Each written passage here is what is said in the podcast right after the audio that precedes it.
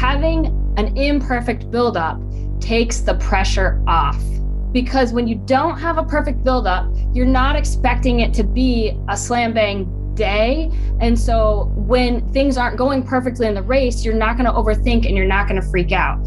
Imperfect buildups can still lead to perfect races because of maybe the buildup before that or the two buildups before that. They build on each other. And I think that's what is really important to realize.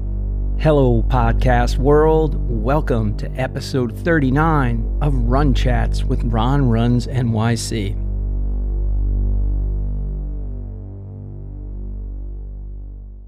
I'm so excited to share Libby Bigelow's amazing story. Libby, her husband Ryan, and dog Canyon are fond of outdoor adventures and enjoy taking road trips and camping overnight in their Subaru. Could this be the secret to her crushing a 243 at Grandma's Marathon and punching her OTQ ticket to Atlanta for the women's marathon trials? Do you think driving 17 hours to Atlanta might tire you out before the biggest race of your life? Not a chance. Libby came in seated 299th and placed 134th, rocking a 245 on that super tough course in Atlanta with crazy winds on that day in front of her family and friends who traveled from distances far to cheer her on. We discussed growing up as that fully immersed kid who signed up for everything, completely overcommitted. Music theater, science Olympiad, soccer, playing the French horn, you name it. If there was a sign up sheet, Libby was all in. The impact her high school cross country coach, Kathy Hector, and her college coach, Karen Lutsky, had. How biking with dad on his runs sparked her interest in running and got her started. Running her first sub three with her husband Ryan together, step for step in Seattle, and how he encouraged her to move her training forward with more purpose and to go for an Olympic trials qualifier. The dream begins to form.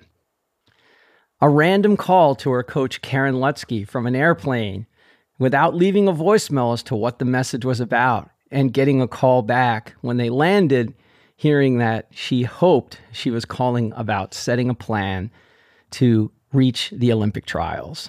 And the dream begins to further form. It's a family affair, grandma's marathon. Libby, Hubs, Ryan, and Dad all run the race get after it. Gotta love it, Bigelow clan. And of course, mom is out there cheering them all on.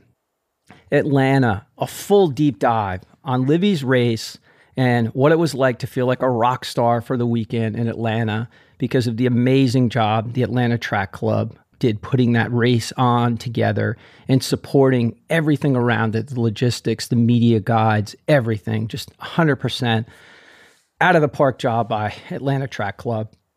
Her training approach, fueling, mantras, and talking about when training cycles don't go right, how you can still have a big day.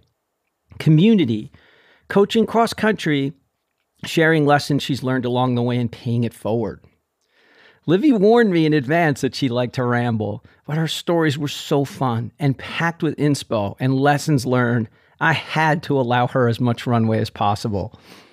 So cue this up for your longest long run, or maybe even split it over two. So much will resonate, inspire, and make you smile. And at Subaru USA, please create a campaign and sponsor Libby. Hope you all enjoy this convo as much as we did. So let's dive on in and take a listen.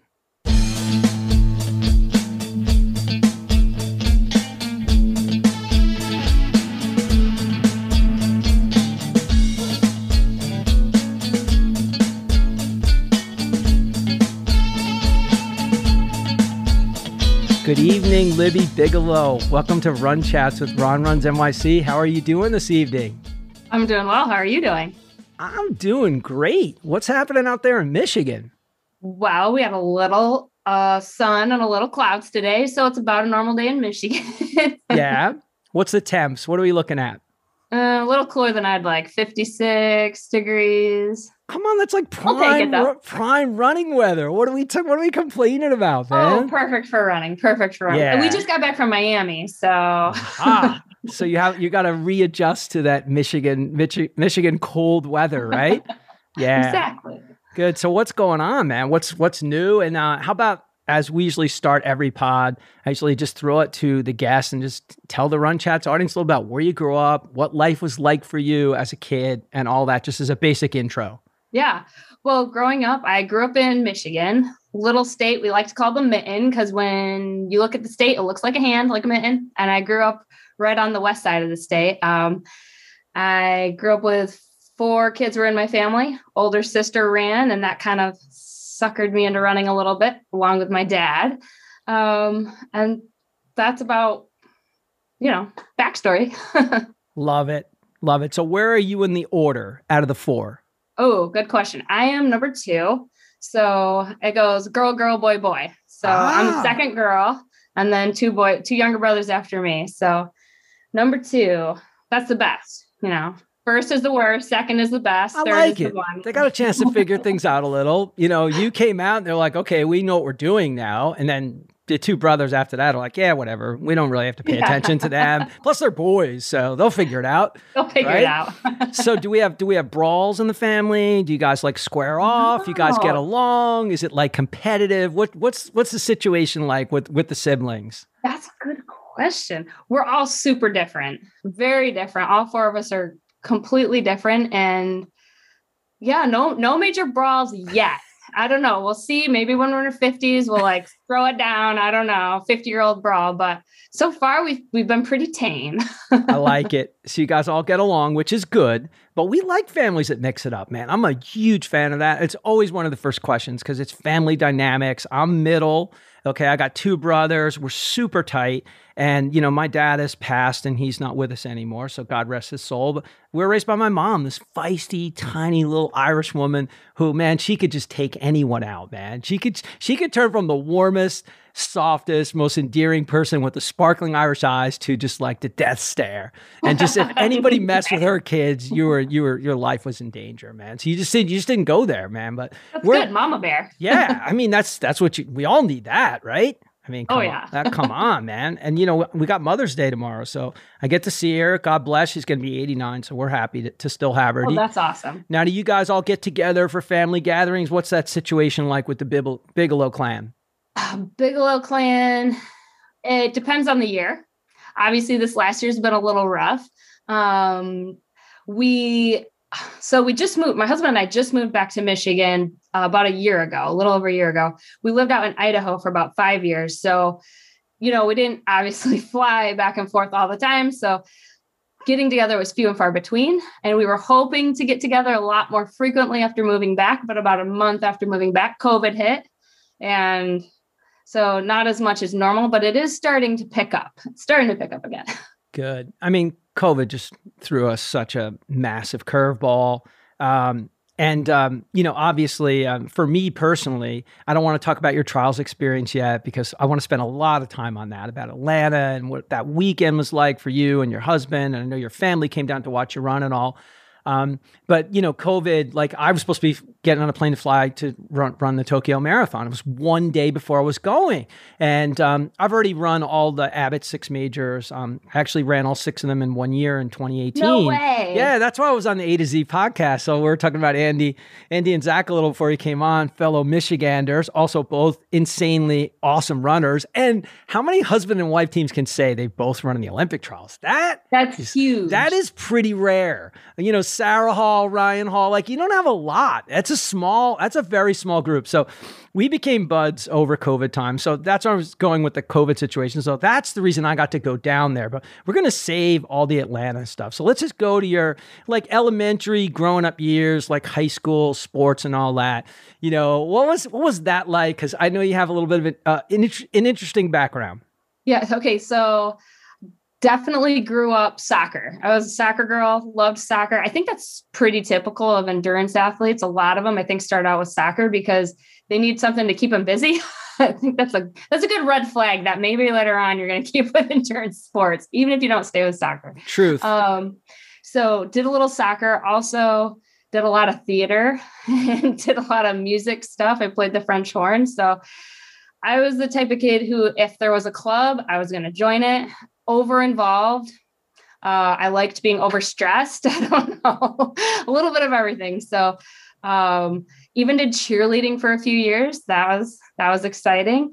Uh, I would say it wasn't until maybe mid high school that I finally started running year round. Um, I didn't start running year round until later in high school. Um, but that's kind of how the how the start of it all happened. And originally, I was actually going to run um, like track my freshman year and then soccer my sophomore year, go back to track, and then finish with soccer my senior year because it was my favorite sport. And on your favorite sport makes sense, right? Never happened. Never went back to soccer after that. So I finally got rid of my soccer cleats about uh, a couple weeks ago. I was digging out bags. I was like, yeah, these are from eighth grade. I probably don't need them anymore. Time for the donation cart.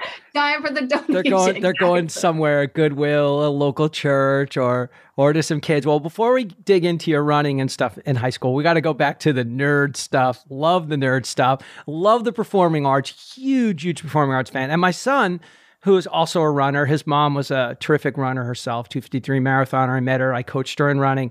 And um, my son is a pianist, an organist, conductor, conducted oh, high, wow. high school musical. So we can't just let that slide by. I mean, come on. so what was your jam? What was, and the in your musicals? What were you playing? What was your instrument? Uh, I played the French horn. All right. Um, so not an easy, not an easy one to play, but I will, I, and I, I got pretty good at it and I actually considered doing it in college because I, I, really liked the French. I liked everything. So um, I'm someone who likes a lot of things, except like I hate baseball. Like I hate playing baseball. I'm terrible. Hand-eye coordination, really bad. But um, yeah, that would be the instrument of choice. I still have it. I actually pulled it out. This is funny, actually, Ron. I pulled it out when we lived in Idaho, probably about two years ago, because I was like, I still remembered my scale. So I joined, I joined the local like city orchestra. I was like, yeah, I'm gonna do it. And I remember getting getting my instrument out, getting ready. They gave us like a full sheet of music. And I was like, flip. I don't know how to read music anymore. It'd be like 10 years.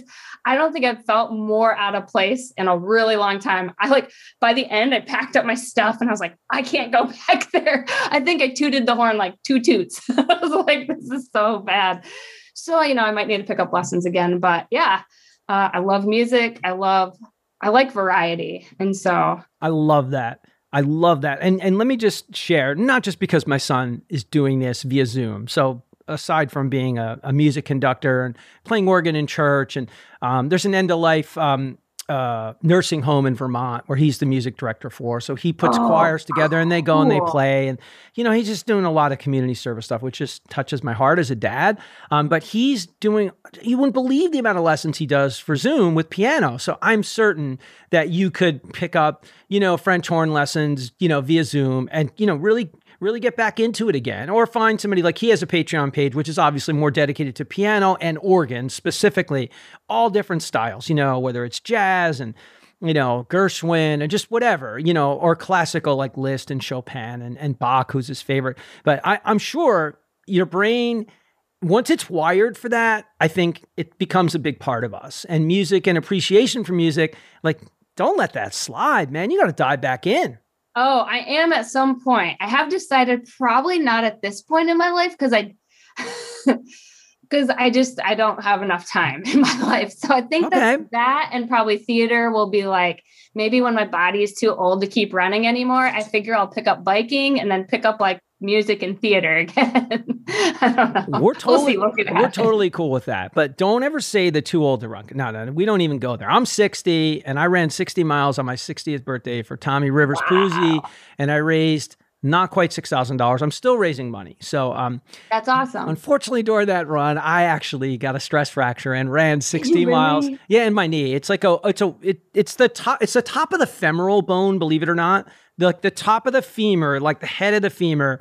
Um, I don't know. It's got some weird. It's like the femoral condyle. It's some strange bone that you wouldn't know, but it's it kind of. I do. I'm a physical therapist. Oh, I know exactly so you what you're talking yeah, about. so it's my medial femoral condyle. I was just gonna say, it's medial yeah, lateral. Yeah, look at you. It's my medial femoral condyle. This is awesome. Who knew we could even get get into the diagnosis? But it was an acute fracture, and you oh, know, so it went yeah, straight fracture. Yeah, and my and my sports doctor, by the way, has done 35 uh, marathons, 14 Ironmans, and he works at a hospital special surgery in New York. So he's like, he goes on TV, like he's a really well, and he's like dude, I bow to you. He goes, You walked in, you took an x ray, you weren't even limping. You ran 60 miles on a uh. broken, fractured, acute fractured knee. He goes, Like, you're you're my new hero. And I'm like, what are you talking about? He goes, listen, I looked at your MRI five times. I'm like, is this the right MRI? There's no way. He goes, people are wheeled in in a gurney with this injury, or they're like in a wheelchair, they're hobbling. Because you were like walking around all like excited and tell me about the run. But I was like, I was obviously hurting. I knew something was wrong, but I just figured, you know, hey man, I ran 60 miles. It was freezing cold. It's all concrete. You know, I'm just sore. Something's yeah, probably not. yeah, yeah. So you can't play the old card with me. We don't. We don't even use the old card. I will if my body won't let me anymore. That's the only reason I won't keep running. Yeah, if my body of stops. Of course, man. And you know, I'm just, te- I'm just too much. I'm teasing you. And now I now look at this, an untapped resource. Now I have a physical therapist in my in my Zoom connection world. So there here we, go. go. It's time to check check in with Libby, see what's up. and as you know, though, with that injury, there's literally nothing I can do. There's zero right. that I can do. So, well, I, he's allowed me to ride a bike and swim. Um, oh, and so you yeah. Yeah, no, but I'm saying there's, but there's no, Im- no, but I'm saying there's no impact doing yeah. that. And he did. For how long though? How well, long are you it, out? It started January 29th was when I did the run, which was my birthday. So I, um, it was three months like to the day, and he allowed me to start really short, you know, 15 minutes. And he goes, if you can run the whole 15 minutes, you can. He goes, and if you have any issues at all, you walk, you run, you walk around, and if it's re- any real pain, you just stop altogether. There's no, you cut it off. So I made it through three runs and the four, you know, I got up to like 20 or 25 minutes, and the fourth one, I knew. I just instantly knew. Like I didn't even, I didn't even go four steps. And for me not to go, I was just like, nope, I'm not doing this. This isn't right. It isn't right. And he's like, dude, it's not healed. He said, we don't need an MRI to know it isn't healed we need another month. I'm like, what?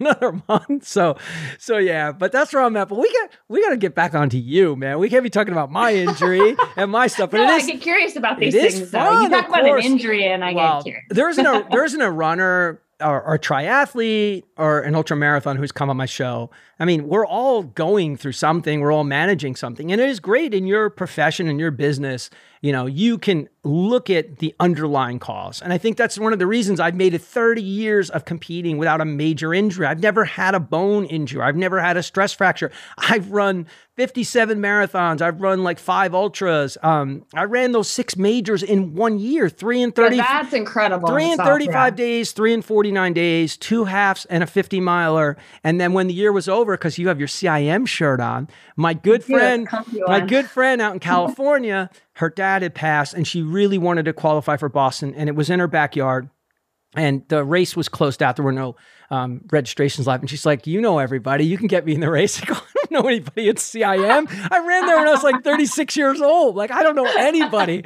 And she's like, You'll figure it out. And literally, I called on the phone. It's like a cold call. It's just like, You have to help me. And the dude was just like, all right, man, this is the best story ever. You're in the race. Well, I'm giving you two entries because obviously you have to run with her. And I was like, no, I'm just getting her in the race. Goes, no, I think she's expecting you to run with her. I'm just going to put you, but, and I did. I ran with her and it was the greatest ever because I think we got to 14 or 15 miles and she just went away. And you know, CIM, you could just see, I could just see her the whole way. And it was just like the happiest moment ever because I didn't want to run hard anyway. And she wasn't way ahead of me. She was like, I don't know, maybe a minute for the most part until really late in the race. And then she really stretched it out to maybe three or four minutes. And I just was so happy because I knew nothing had could have gone wrong. Like if it did, I'd see her sweep back You'd see her me. come back. Yeah. But yeah, but this is this isn't my show. This is your show. So we got to transition back, man. You got to reel me in when things, you know. We talked about this before we came on, rambling. Well, so she she left, and you were back there. It kind of reminds me of my grandma's marathon experience because I ran with my husband. So we were trying to qual. I was trying to qualify for the trials, and it was right around mile 13, 4, probably 14, um, because it was after the half marathon And I didn't know it because he kind of covered it up that he wasn't feeling so great in that race. And he was like, You got this, just go. And I remember like starting to go, like stay, keeping my pace. And he was like kind of starting to fall back. And I was like, Come on, Ryan, you can do it. And I'm sure in his head, he's like, I'm trying, but I don't feel so great. and so I just kept going. So it was one of those things when we got to the end, he, I think, was uh, like maybe 252 which he wasn't happy with but he there was no way for him to know if i had qualified for the trials or not at that point because i could have missed it but i wasn't back by him so yeah. it was like by oh. the time he crossed it was like i did it and it was really neat experience so those are kind of similar that california versus my grandma is kind of like you know you know they did well because they left but like did did she make it? Did she qualify you know? That's a that's an amazing story. And i also know this because we were sharing some notes on um, you know your running history and your background. I also know your dad ran in that race as well. So it's a family affair man. Was it, it's Sly the family stone right? It's a family affair. I can't sing so we're not going to go there but so dad is out there. Ryan is running with you. And and this it's like the reverse of the Kaiser stories. It was a perfect segue. Like i mean i she didn't need me she really didn't. And it ended up that you really didn't need Ryan, although I'm sure it really helped keep you calm. It probably helped keep you relaxed. And it's it's virtually around the same point in the race. And wow, that is just truly epic. And Grandma's is a, a fabulous race, right? So good. And for me at that point, I'm trying to think. I think every race up until that point, Ryan and I had always started together. So it's just kind of a comfort thing. Like he's, I'm a little more type A and he's a little more chill. And so it kind of works really well. He keeps, you know, we can like joke around about different people in the group that we're watching, or, you know, it just helps you stay more relaxed. And bless my dad's heart, I think he was probably 60 when he ran that race. Maybe somewhere really close to 60. That was his last marathon. And I think he needs a hip replacement. I keep telling him that, but you know, sometimes dads don't want to listen. like you should probably get an x-ray dad. You might need a hip replacement and then you'll be really happy and you'll feel good. But so he finished it too. He finished. He actually did great, but um painful, I'm sure. So yeah, great, great experience. One one of many. Um really good. That's an epic story. Well, for one thing, dads generally don't listen. Um, number two, runners never listen to injury well, advice. Thing, runners yeah. give great injury advice. Okay. We're fantastic at saying, Libby, you really need a couple of days off. I'm telling you, just you're going to be recharged. You're going to be good as new girl. Just take a couple days and chill.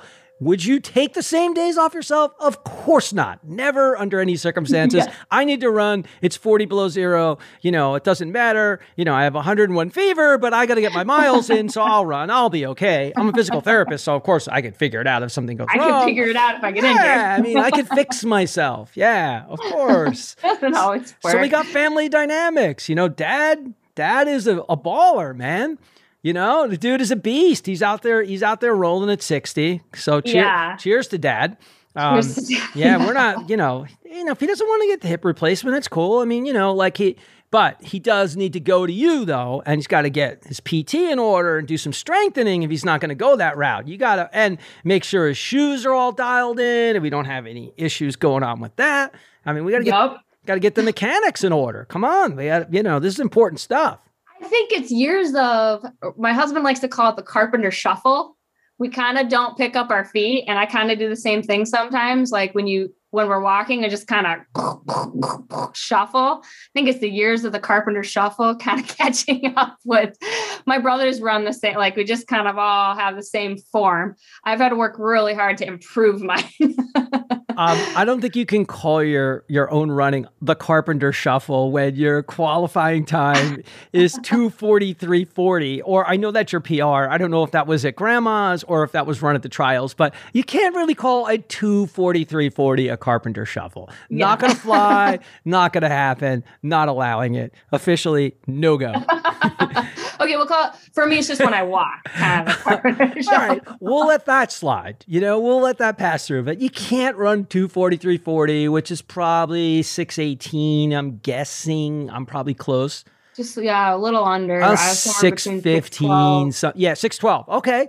yeah, because to break 20, break two hours 45, I had to be 615 or under. Yes. And so it had to be around 612, 613, which Yeah. to qual like for me, having that big of a 90 second buffer, I was like, it was a great day because even before the race, if you would have told me even the day before that that would have happened, I would have not really believed you because I had been injured for three weeks in the main build up to that race. So I met, I got one 20 miler in, which if you're trying to qualify for the trials, you got to be getting more than one 20 miler in. Um, usually I get at least a 22 miler in. And so 120 miler, like I didn't, I did, I honestly did not think it was necessarily going to be my day, but it just, I felt good. And I kept telling myself, um, for that race, my mantra. So sometimes I do mantras and sometimes I don't. And for that race, what I had a mantra and it was, I am healthy. I am blessed. I am going to run my best.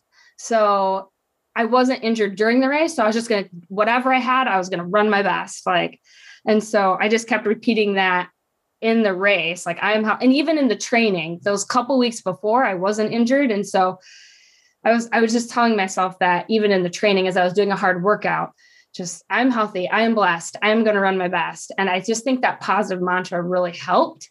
Um, and sometimes mantras really help. Sometimes I don't use them, um, but that one was that one specifically for that race was a good one. First off, it's it rhymes, so it's got Yeah. you just all you need is a little music back there. You know, you did got the music theater, so you get to turn that thing into like a little ra- a little rap jam, and you're rolling, man. So for huge bonus points, and if you get this wrong, we're cutting the interview right now. I'm kidding. we would Ooh, never do pressure. that. My What is what is my mantra? You don't know. I of course I not. don't. It's stay in the fight. So it's how I close off every podcast. So it's okay. It's totally okay. I, I can't cut the podcast short because you're a great guest. It would be awful. And people would be like, wait, I want to know the rest of Libby's story. Ron did that to her. What's wrong with him? We thought he was a cool dude. No, we can't be doing that. No, we can't do that. Absolutely not. Usually I try to like look up some stuff on people, like whether it's coaches or athletes I'm trying to recruit. I didn't have a chance to look up stuff. So I don't have any of your dirt. Wow. I mean, I like when people sling the mud and dirt. It actually makes know, things and I have way more interesting. I've got nothing to sling your All way. right. Well, you know, like it's okay. So when you come back on the next time, you'll be way more prepared and you can just start throwing stuff daggers, knives, nasty looks, whatever it takes. You know, just just bring it, man. People We- can't see the nasty looks though. So the- well, they're to see it when it ends up on YouTube, my friend. So let's not make that kind of assumption. And, you know, your whole family, your brothers are to be watching this thing going, what was she talking about in that show? Are you kidding me? Oh, yeah. Everybody, everybody's a critic. You know how it is. Oh, I think only one of my brothers watches podcast Really? YouTube videos. Yeah. the other ones are they're I don't think they'll ever pay attention. Cool. Maybe, I don't know. So grandma's is like a crazy epic experience. And I just need to know, did you guys crash out in the Subaru Outback the night before grandma's? I need to know. This is a good question. So frequently we will sleep in the back of our car. So what we do is we go out this Subaru and we fold down all the seats.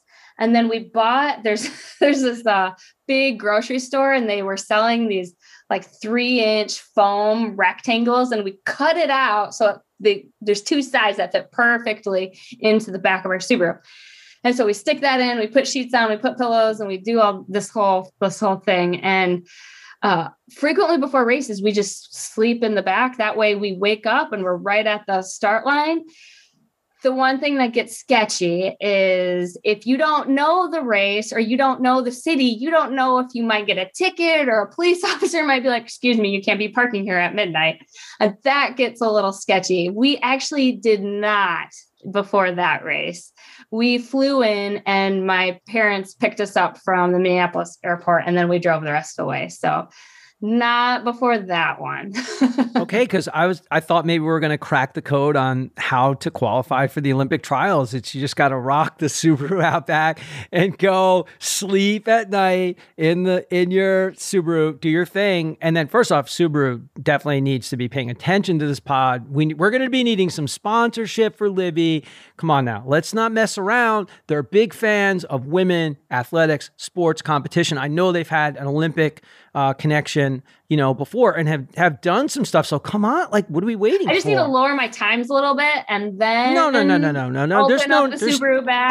I, I do the negotiating. There's no lowering times. No, this is happening. So they're going to get a shout out on this pod. They're going to get tagged. It's happening. And trust me, in the comments, there will be something made. This girl sleeping in her Subaru with her husband and running the Olympic trials. Step up, Subaru. Let's go. You know, I'm telling you, somebody's going to write us back, Yeah. and it's gonna it's gonna be on. What's funny is my coach will be like, "So where are you staying?" And sometimes I'm like, "Well, we're not staying anywhere." And she'll be like, "Oh, so you're sleeping in your car?" I'm like, "Yeah, we are." She'll be like, "Okay." Sorry, coach, we're sleeping in our car this time. On the way down to the trials, we slept in the back of our Subaru because we drove to the trials, and so on our way on our way down. Uh, we definitely slept in the Subaru, so that was exciting. How Um, long of a drive from Michigan to Atlanta? That's got to be a haul. It was like 17, I want to say seven, 15 hours, maybe 15. Wow, that's a long We're one. big road trippers, so it Okay. seems like no big deal. That's cool. We drove back from grandma's. Like we did big road trip from Duluth all the way back to Idaho. And I mean, that was a good, I don't know, long. it was a long one, but we love it. If we could just have more days off, we would do it all the time. If we didn't have to work, I know. What's with work anyway? I don't know. I mean, come on. Seriously? physical Who do, who do we have to talk to about this stuff? I mean, we just got to get rid of all of it, man. You know, just, you know, like my podcast. I mean, I'm making so much cash on this show. Right. I don't even have a sponsor. I make nothing. This is the biggest losing proposition on earth, man. But it's all good, man. It's so much fun. You know, My what- dog really needed to be out. Sorry.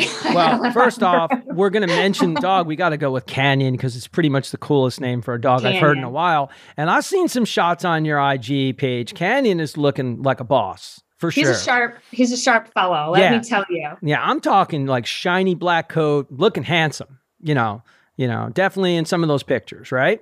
Yes. Yeah. He is a he's a sharp looking fellow. I do have to say though, I just opened the door to let him out. And I I'm sorry, I'm getting the giggles because it smells, it smells like a skunk. And I kind of wonder if my cat got sprayed. Stinky might be stinky. Uh oh. I don't know for sure though, but it smells like a skunk in my house right now. And now I got the giggles. But Canyon, he's really sharp. He's only been sprayed by a skunk one time, just once. He's a veteran. deal. He's a veteran, man. He, Veteran. he knows what's up. Now, does Canyon come on these road trips? Is he like crashing out in the Subaru too? Canyon frequently. Oh yeah, Canyon's a great traveler. Um, we adopted him when he was a little puppy from a rescue, and we. I remember telling them we were like, we really want this dog. He's so cute. I just love him. I was like, we're going camping this weekend. Can we pick him up on Monday? And the lady's like, no, you have to take him today. I was like, okay, we can take him today. And she was like, it's really good, you know, to have your animals go with you and you do things. And we knew that, but we we went to go to the rescue like mm, venue thing. They were doing a little rescue event. We went without and like we had no supplies, like nothing. And so it was like, okay, we can get them, but now we have to get all the stuff and still pack everything to go camping. So Canyon will frequently, yeah, he frequently goes with us. We don't I'm super cautious about like if the car gets too hot or if it's going to be too cold. Like, I don't mess with that. Um, I don't want him overheating in the car. Like, he's super babied. so, um, yeah, he will he'll frequently go, but not always if the weather's not going to be where it's conducive to a pet. So you haven't taught him to run the AC and the heat controls in the car. yet. All right, Yeah. because I mean, I Yeah. see that in his future. I I, mean, he's smart enough. I mean, that's what I'm saying. I mean, I, I we think just train you know. And again, really. like I mean. Subaru, let's get together here. Like we need a customized vehicle as well as a sponsorship. So let's, you know, we're gonna get all of this. This is on our little list. We're gonna get this all going because, uh, come on, man. I mean, you can't be working all these hours at, as a PT. I mean, how much faster can you run if they step up? I mean, come on. You I know? mean, I could run so much faster. Yeah, and I could take 10 minutes off, guaranteed. yeah, and I mean Ryan's got to step up too, man. He can't be like can't be bailing on you at 14. I mean, really. I mean, and telling you he's having a rough day. I mean, you're not going to let that slide, are you?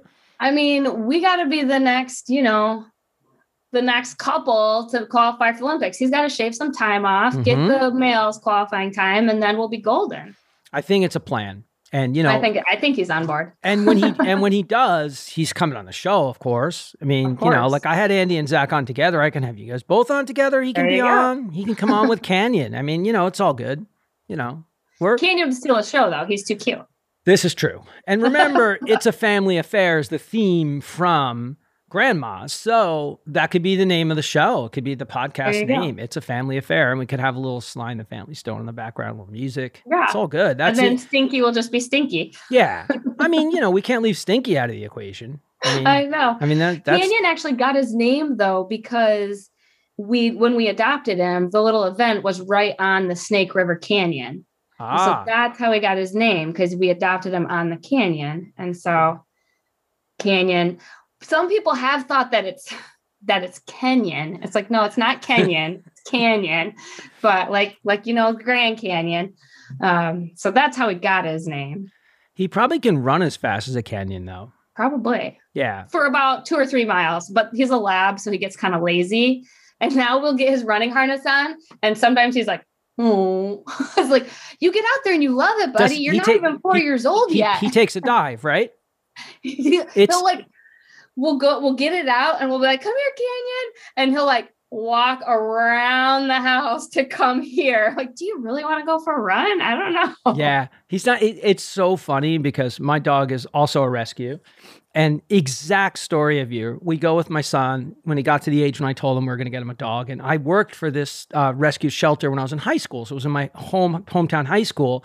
And they kept sending me alerts if like dogs came in that were in the lab family. And she's got as much pit in her as she has lab in her. But I didn't care about any of that. As long as we liked her and she liked us, she was coming with us. But same thing. We just show up with nothing. We don't have a leash. We don't have a collar. We don't have a bed. We don't have any dog food. We just show up and the lady's like, okay. I'm like, uh, don't you need to check us out or anything? And she's like, no, you're good. You worked here. We know everything about you. Like, you're fine. And I'm like, you don't need any, like, no, no, okay. And I'm like, next thing you know, we're like walking out of there. And it's like, huh? What's going on?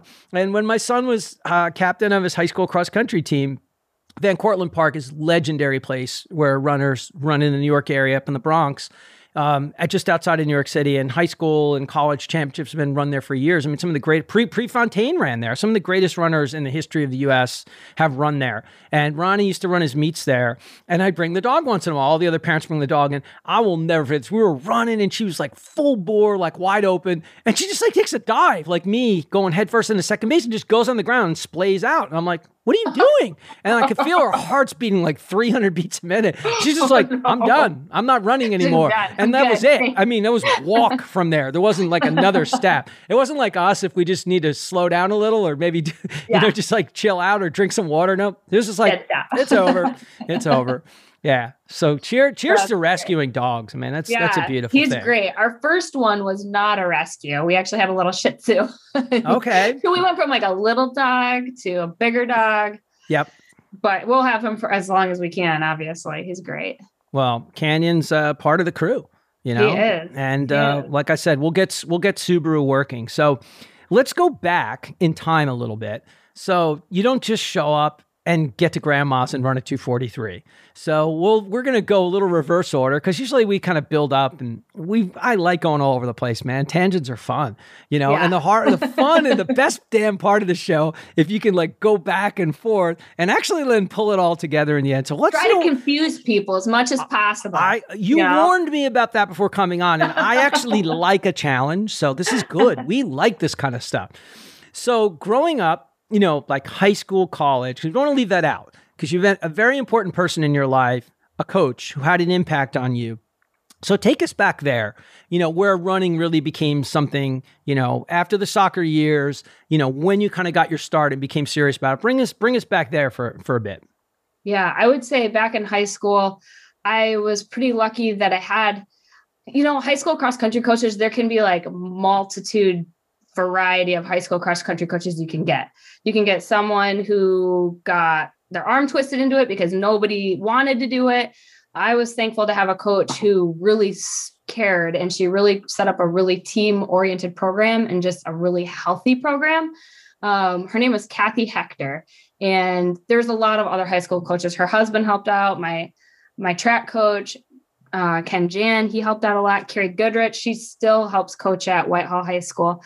But I would say Kathy Hector was the main, the main person. And even before high school, um, when my sister was running cross country and I was running in junior high, she invited me to a couple of their high school summer trainings. So I thought, like, as a seventh, eighth grader, this is so cool. I'm with the high schoolers.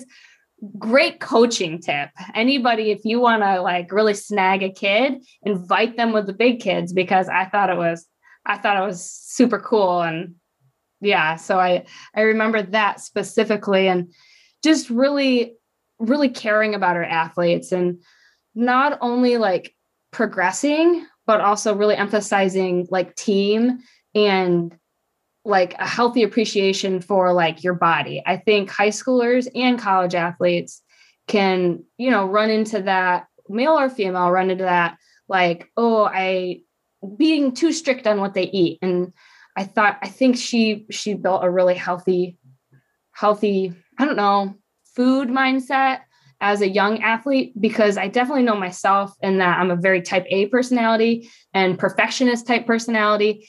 And so looking back, there were definitely as a freshman in high school, if I thought that that was going to make me faster, I might have gone the wrong road. Same thing going into high or going into college. Um, my college coach, Karen Lutsky, same thing. I, I felt like she built a program that you didn't really talk about weight or anything like that. Um, the only time we did was when we did, uh, she would do every year like um, an eating disorder awareness, like walkathon that we would do when we'd raise money and do it for eating disorder awareness. So, if anything, it was only talked about like, hey, this is out there. We need, you know what I mean? It wasn't, it wasn't like, you know, I never had to stand on a scale in front of a coach or anything like that. Um, so I think those those two coaches played a ginormous role in my life.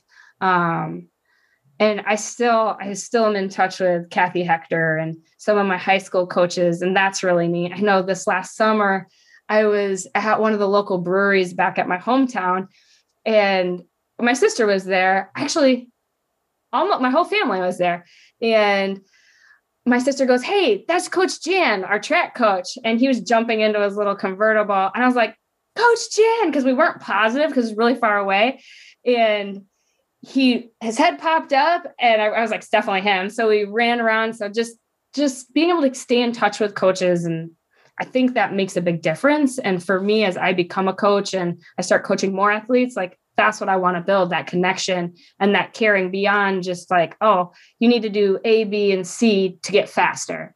Um, i think there's a lot to be said about continuing to run and not burning out your athletes because you know burnout is I think is prevalent in a lot of high school or college athletes. There's some great, you made some huge points in there. I want to make sure we underscore. Um, uh, my last guest, actually, or two guests back, Elizabeth Clor has written a book called Boston Bound. I don't know if you've read the book or know of the book, but um, it was just all of the anxiety and the struggles that she put upon herself. Uh, it started with eating disorders and anorexia and body her feelings about her body. And she wasn't a competitive runner growing up at all. You know, she was in dance and other things. Um, and it just was things which are still she, body yeah, focused. Totally, I mean, dance, gymnastics, totally, totally body focused, weight focused. Um, started running, running miles on the treadmill, getting healthy, enjoying running, but had this, you know, really bad relationship with food, which wasn't being driven by a coach. But the reason I'm bringing it up because I want to tie it all in together. Um, she has battled perfectionism. She used the word over over and over again, talking about her own story in her own voice, how that really was causing her downfall. And when she was going through therapy, um, like the specific people that were kind of trained to work with anorexia or people with eating disorders, it just was a very unproductive experience. She she was you could tell that it angered her, it upset her greatly because these people are trying to dive off in relationships with her father and all this crazy shit, and she's just like this had nothing to do with what was going on. And it took her years, you know, where she finally found the sports psychologist of all things who really helped her kind of unlock this whole thing. And as she became a better runner and became more and more competitive and started winning age group awards, and she had an ability to qualify for Boston, she was kind of submarining her own self for lack of a better term. You know putting too much pressure on herself thinking because of her perfectionism traits that everyone was so worried about what her times were and she wasn't good enough to make boston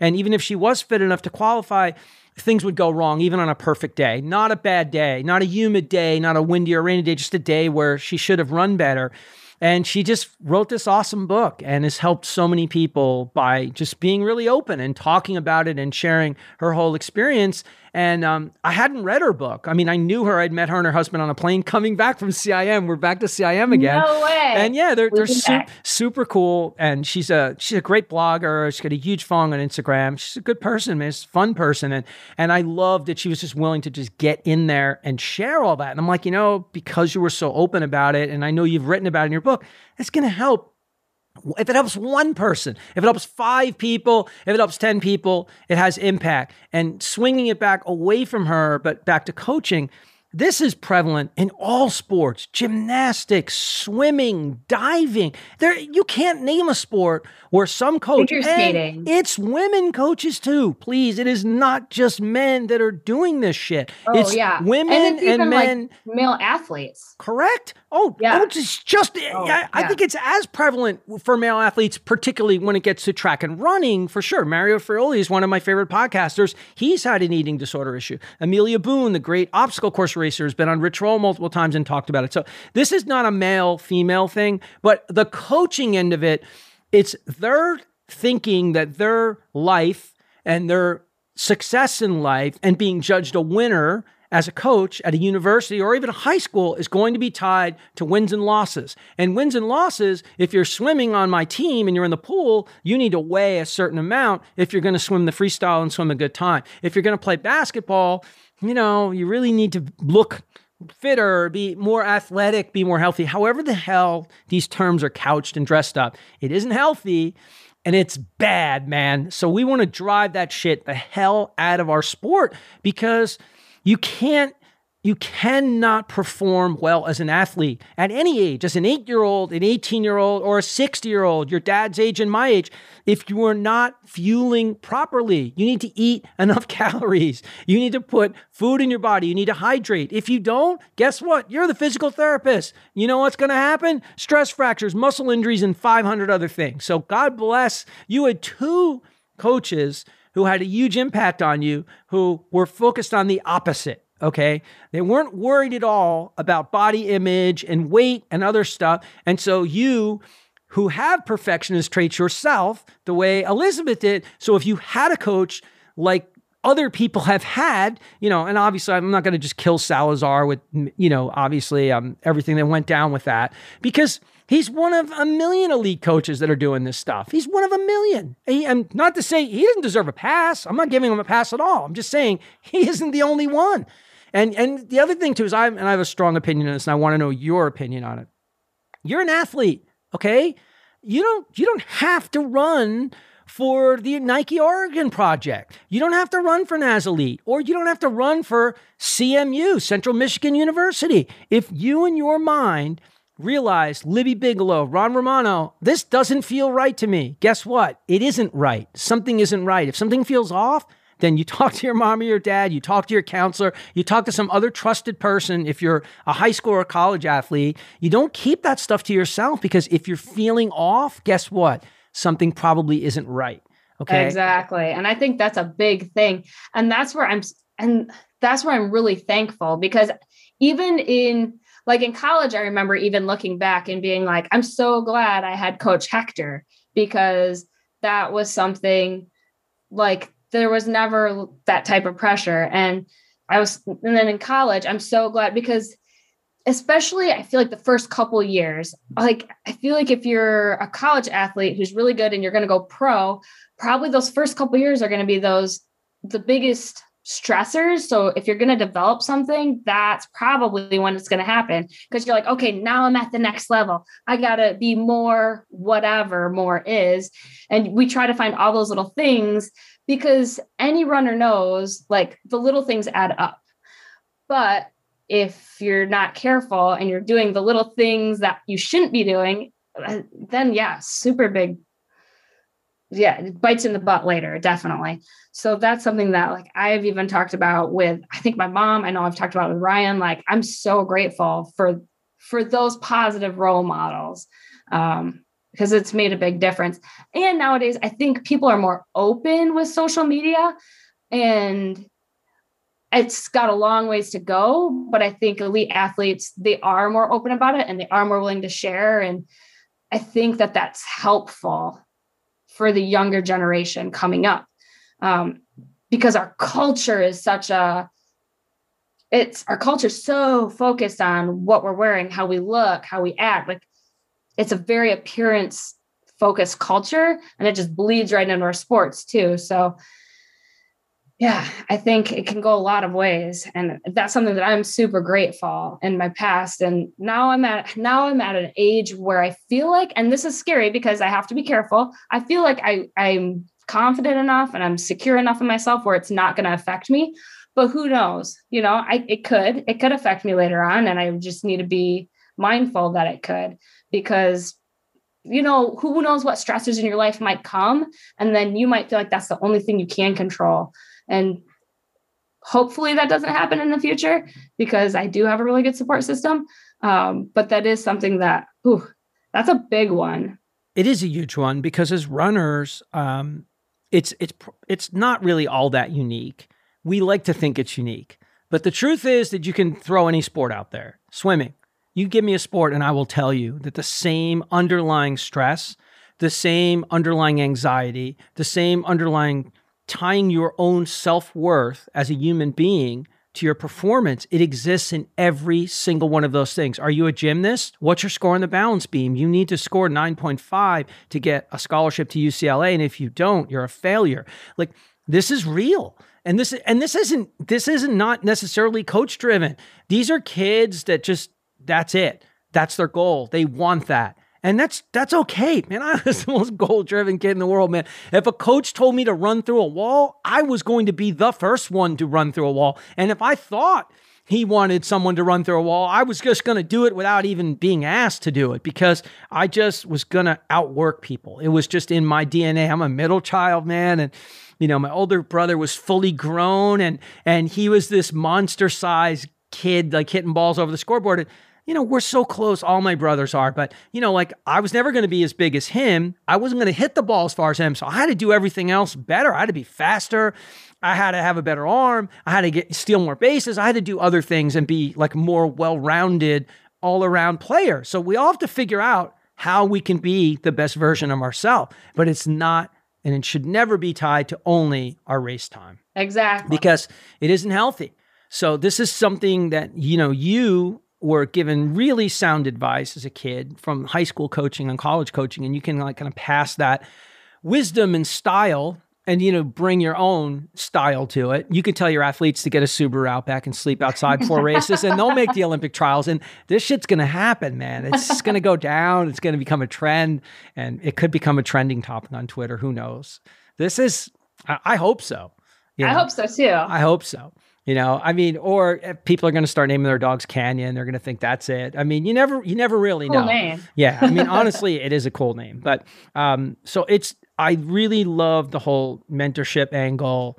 Um, coaches who've had an impact on us, teachers who've had an impact on us, because you know, like in our as we get older in life, you can start to focus a little bit more on your own legacy and how you can pay things forward. And you're still incredibly young. You have your entire life ahead of you, but you know to run in the Olympic trials, like just talk about like what sort of dream like was that even even a remote dream? Like did you even think that that could be a possibility? And like how did that before we get into the actual atlanta experience like way up before all that work us through like that whole that whole situation? Okay um if you would have asked me in high school or college N- not even remotely. Like I couldn't have even I'm kind of one of those runners and this is funny, but I'm kind of one of those runners who just does it because I love it and I don't necessarily pay a lot of attention to other runners or necessarily other um competitors, coaches, elite athletes. I know one of your questions was when we were talking like what were some of the athletes you looked up to and I'm like I was I don't know. I just kind of did my own thing. I didn't necessarily look up to a lot of people when I was really young. And then when I got older, there might have been a few here and there. Um, but I'm not someone who like followed sports a lot or anything like that. So as far as the dream of qualifying for the Olympic trials, far. I mean, I graduated college. I still loved running, kept running for the fun of it. It wasn't until probably, let's see, I graduated college in 2009. I think I ran my first marathon in like 2014, 2013, 14. So I, I didn't really run competitively. And I wouldn't even say my first marathon was competitive because I ran a killer first marathon for not knowing what I was doing, just like reading Runner's World. I don't even know. I knew I had a, my dad had run 20 milers. So I was like, I know I got to run a couple 20 milers and not increase my mileage too much, but was literally not following any training plan. So, I mean, it wasn't until back in 2016, my husband and I, we really wanted to break three hours in the Seattle Marathon, which was a pretty, it was a hilly course. It is not an easy course. We didn't realize how hilly it was, but that was our goal going into it. And when we broke three hours there, I was running on a really hurt foot, like pretty much the whole race. And that was run race we finished together. And I remember telling Ryan, like, Ryan, you have to stay with me. Like, I, if I'm going to break three hours, you cannot leave me. And usually it's like, if someone's feeling good, go. You go. But like I specifically was like, don't leave me. you needed your wingman, man. This is this is Top Gun, man. It's like, yeah. you know, come on, Maverick, you got to stay on my wing. And Maverick was always like ready to blow. But you know, so you needed Ryan. He he couldn't go, man. He had to stay. He stayed with me those last three miles. And I don't think I would have broke three hours if he wouldn't have stayed with me. But that was the first time that I was like, hey, we broke three hours. It was on like a hilly course. I was running injured a lot of that training block. Like, and that's when Ryan started saying, like, Libby, you should try to qualify for the trials. And I was like, mm, that's like 15 minutes away. Like, that's a lot. I kept telling Ryan, like, he didn't run in college. So he had the great bliss of being like, he's my dreamer. Like, yeah, you can do it. And I'm like, yeah, no, I can't. Like, that's really far away. And he's like, well, you got to try. Like, you know, and so we started training with more purpose, I would say. And it was at the California International Marathon. CIM, baby. Yeah. She's rocking the CIM shirt too. Yeah. Yeah. I'm trying to think what year this was 2018. I think it was 2018 that we followed a plan pretty well um a Sage Canaday plan actually okay so we like kind of followed Sage Canaday's plan and we both had big prs i was like 252 and so took off about eight minutes and he broke 250 and it was like okay now i took off a big chunk of time like now i only have like seven minutes and after that race i felt like if I keep training, like this is possible. Like now it became a much more clear goal. So going back to what you said, like when did this goal or dream happen? Like I would say it was a slow birth. it was a slow birth of happening. Um, and Ryan like telling me, you can do it, you can do it, you got to try, you can do it. And then me finally starting to believe him that I can do it. And that was the first time at California that I was like, I know I can do it. Like if it's the right day, the right course, like I know I can do it.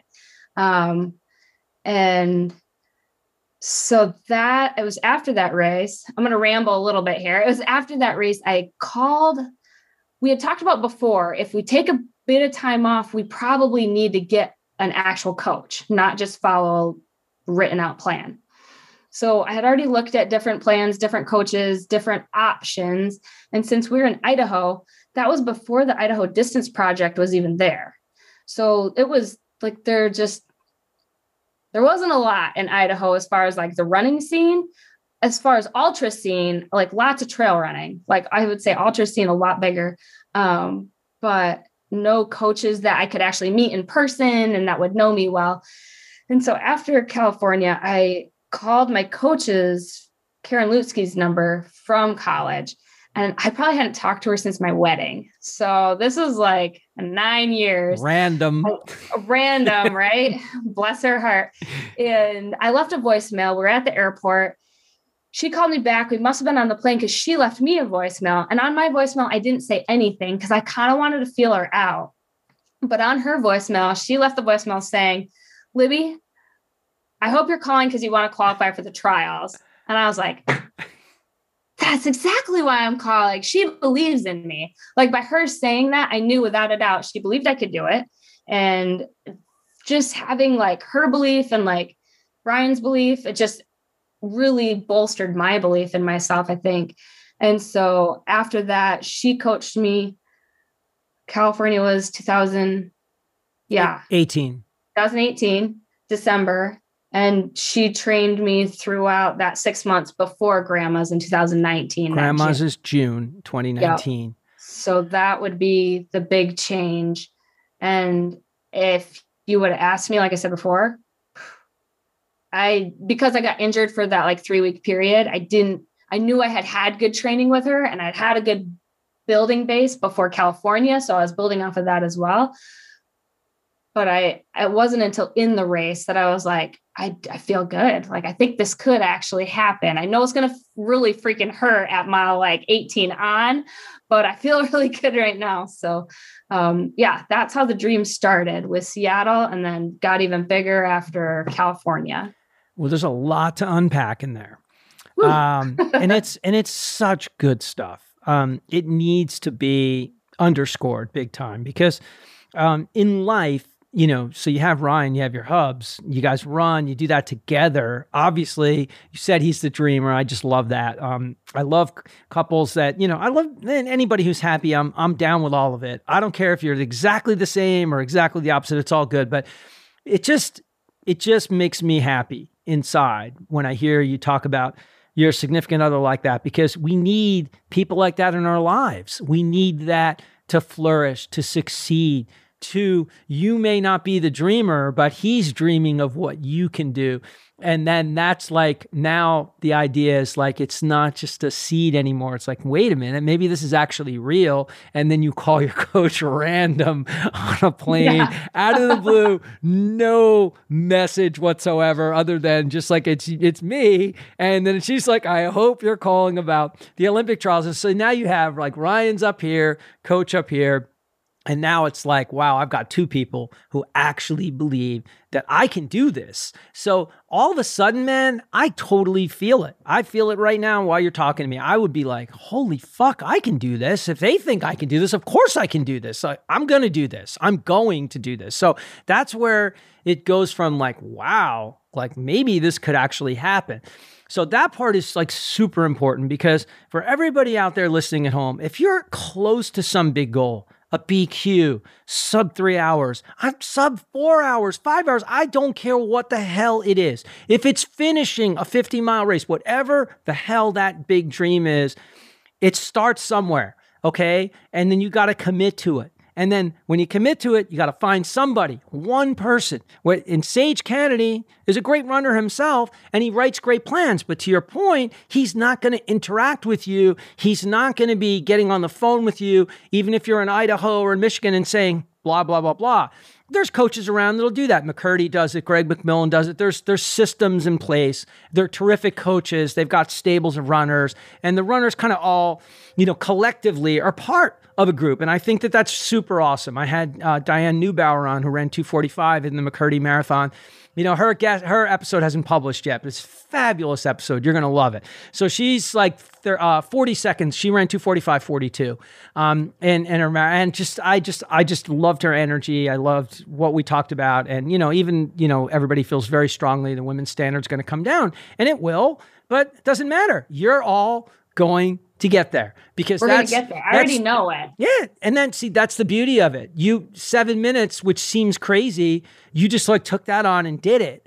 Okay, and then if it is another seven minutes, you'll take you'll take that on and do it. But I don't want to lose I don't want to lose this point because remember I'm 60 like your dad, so memory can be a little sketch. You know, I don't have anybody over here with the note cards over here going, remember to say this. Um, this is important. We all want to focus on the perfect buildup. I'm going to run 100 miles a week. I'm going to run 80 miles a week. I can't tell you from New York City what a huge contingent of runners go down there. These ladies were rolling together. They were ripping workouts in Central Park. They were doing this great tempos and long training runs with pace miles in there. And they were killing it and they bonded and connected. And I just loved every ounce of it. But there was a part of me, just because I know how the type A's roll, there was a part of me that was really scared because it's like, let's just keep going. Let's keep building. And we all want to find the edge, but you have to have some limit of like, what is a safe amount of miles for Libby? What's a safe amount of miles for Ron? What's a safe amount of miles for Diane? Or when I say safe, like, okay, if you've hit 70 before, you know, 80 is okay. You know, just don't start running 120 miles a week because Des can do it. Like, there's got to be a limit where you say to yourself, okay, I'm going to build up to this level and then I'm going to start to back off. And the I think one of the big things that you said in there that maybe you just didn't even realize is you only had one 20 mile run in there. You're used to doing 22, you're used to doing more. But so many times we think, I have to have a perfect cycle. I've got to crush every tempo run. I've got to kill all my long runs. And, you know, no, we don't. We do not.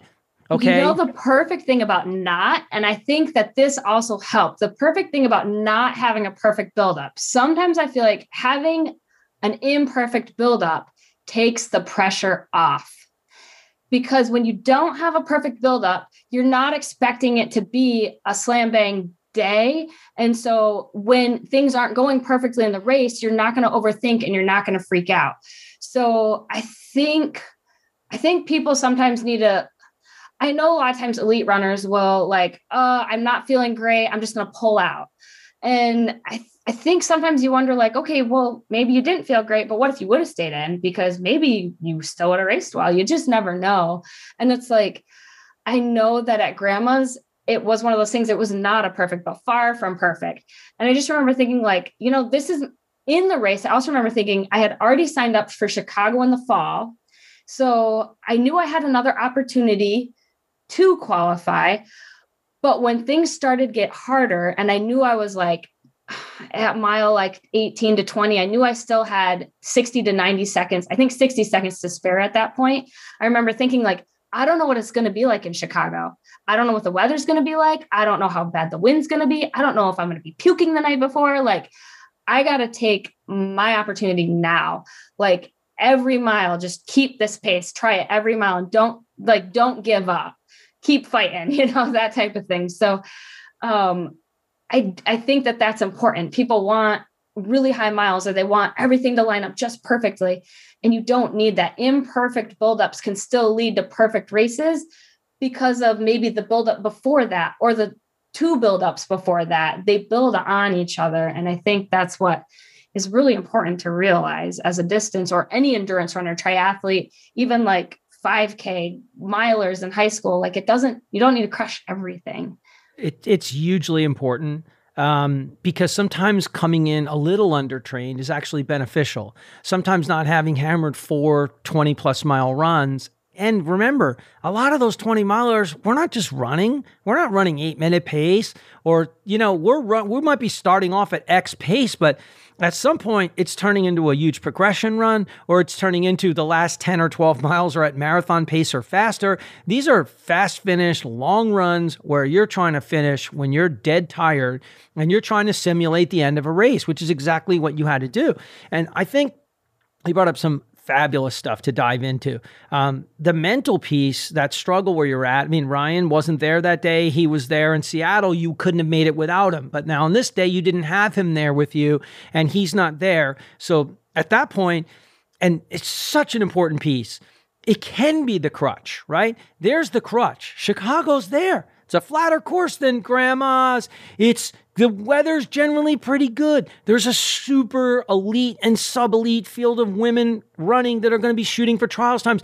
It's, I lived in Chicago, so I know those neighborhoods and I want to go back. You know, yes. I mean, there's so many so, things. So you have these things that are up there. Okay, they're there. They're sitting there. It's so easy for you at that point to just say, ah, I can dial it back, or even not even dial it back, but you know, I have Chicago. Maybe your brain just does it naturally, okay? But I love the fact that you just talked about that you were feeling that right at that point because you had eight miles to go. Okay, we need to double down at that point. If you're not injured and you have eight miles to go, get in there, man. Grind Keep it. going, Fight. yeah. Okay. And even if you just make it to 20 and then you know you just, there's no way. Nothing Okay. left, then yeah. that's okay then. But don't pull the ripcord at 18 because it's starting to get hard. Like I tell people all the time, like in our best fartlek runs, if we're doing eight or 10 times of something, okay, three minutes on, a minute and a half, whatever the hell the, the interval periods are, the, the hard and the easy. I can't tell you how many times if I was doing 10 or 12 or something in Central Park where it's hilly, you know, I was like the fourth one through going, oh, oh my God, I'm never going to make it through the end of this thing. And then I had two or three crappy ones where I was short of what I wanted. And then I rallied and I ran faster at the end than I even thought I could dream possible. So I'll tell people like, hey, if you have a stitch, if you're breathing hard, if you're struggling, if whatever the hell it is, just Give yourself permission to ease off the throttle for a little bit. Maybe 30 seconds is enough to just say, I'm going to just ease off for 30 seconds. That doesn't mean you're going to start jogging, but just just take a little pressure off yourself. And that also goes back to something you said before. Coming in when you're not at your best, when you didn't hit it out of the park, we are allowing ourselves our best chance to race. And the truth is, when we come in with a perfect buildup, what do we think? We're going to have our perfect race. We're going to have our best race. And the minute something goes wrong, all of a sudden, we're not prepared for that. This doesn't make any sense. I crushed all my 20s. I crushed my tempo run. I just ripped a new half PR by two minutes. I just ran 115 half. This doesn't make any sense. And all of a sudden, the doubts start to creep in. So this is this is great, great fodder, great talk track because anybody out there that's on that cusp of these things, you don't necessarily get to run in Atlanta by having the perfect weather day, the perfect build up, having your husband meet you on the course, or having a pacer group take you out like it's CIM. It's totally what what they're calling it. I don't even know what they have a name for it now. They're marketing it now. It's like become It's the smart. yeah, it's it's freaking Great. genius, man. They're brilliant at it. And you know what? It's a perfect course to set groups up to run together. And for the men too. I mean, Tommy Rivers and Bromka were rolling, and those guys just came up like literally second short, which is heartbreaking. And the amount of women that qualified, um, Casey Kilareski was on my show. She made it that day. Um, your PRs are almost identical. Hers is 243 something, and she ran it at CIM. Um, but in 2019, she didn't do it in 2018.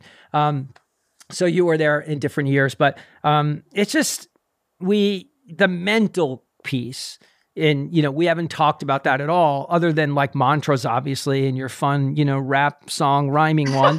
um, you know, stay in the fight isn't quite as cool, but Goggins uses it too. And frankly, you know, I think he basically stole it from me. And you know, Probably. he probably probably did. Although Goggins could post about, you know, a picture of himself when he was like killing the cockroaches, you know, back when he was doing that job and he's like 400 pounds and there's like 5 million likes. And, you know, I do a post and it's like, you know, 50, you know, so there we go. so none of us will ever be David Goggins. It's not quantity, it's quality, right? Cheer, cheer, cheers to that. Cheers. Cheers to that. Yeah, good stuff, man. Really, really good stuff.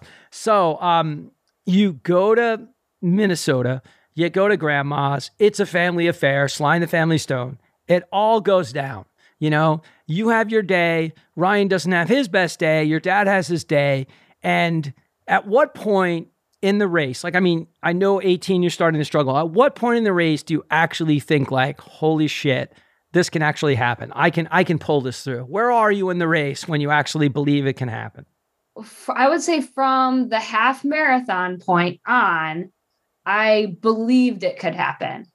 I don't think there was any point that I was thinking like, oh crap, like this isn't going to happen. Like I just kept telling myself like, okay, the next mile, the next mile. Um, so I would say halfway, I believed it could happen. And then by the time we got like three miles to go, I was like, I think this is happening. But then you start freaking out because you're like, what if my watch isn't the same as theirs? Like it says I have 90 seconds to spare, but what if there's not 90 seconds? So then you're like, I think I have it, but I'm not positive until I cross that line or I see the numbers. Because there's always that part of me that's like, uh, and so I'm trying to look at my watch and check their watches. Am I on? Am I close within a couple seconds? So I would say by the time I had one mile to go, I was pretty sure my watch wasn't 90 seconds off. And then it was like, I was, I knew my mom was there. And so she was going to be cheering me on. And it was, grandma's has a quite a big crowd by the end. And I wasn't sure if, if she made it down from the college or where she would be. And so at that point, I'm thinking, like, oh, I hope my mom sees this. I think I'm going to do it. so, but she did. I heard her. I heard her like, go, Libby. I was like, I heard my mom. She does not have the loudest voice. So that was pretty special. But I would say I believed I could do it at mile 13. It became like, I know I'm going to do it uh, between uh, it's hard to say because the watch thing the three to one mile left to go i would say That's that's great because I think one of the most fun things anybody um, what I enjoy more than anything in the show is like when somebody can take me out there. Because I and that's what I say I'm like take me out there. Like I had uh, Ginny loves try 24 on. She's done multiple Hawaii Ironmans and raced in world championships. I'm like take me out there girl. I, I want to be in Kona. I've I've been to Kona. My friends qualified. I've been there. I swam and biked and ran most of the course with him because he got out there about eight or nine days early to acclimate to the weather.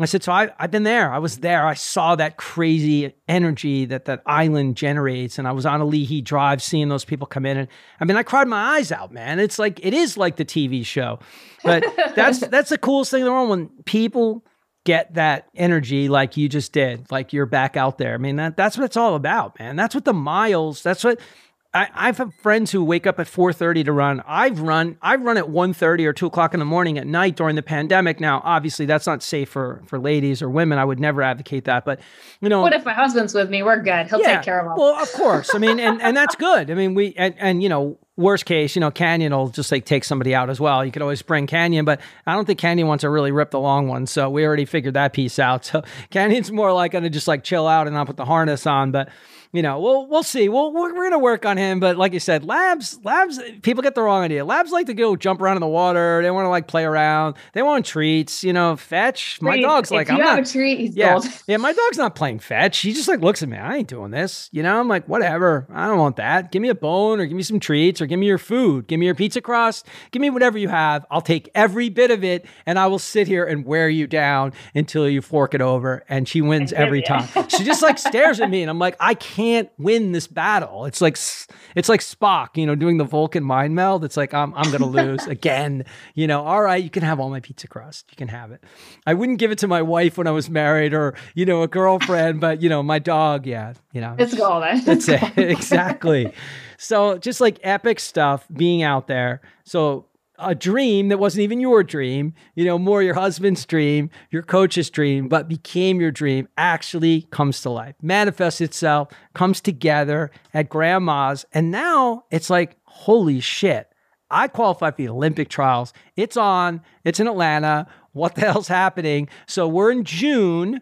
Okay. And the Olympic trials is February, right? I got my timing right. So you got, you know, six months, you got seven, eight months, you know, more or less, right? And I'm sure you did you take some downtime? Did you recover? Like what what was the kind of the plan from there?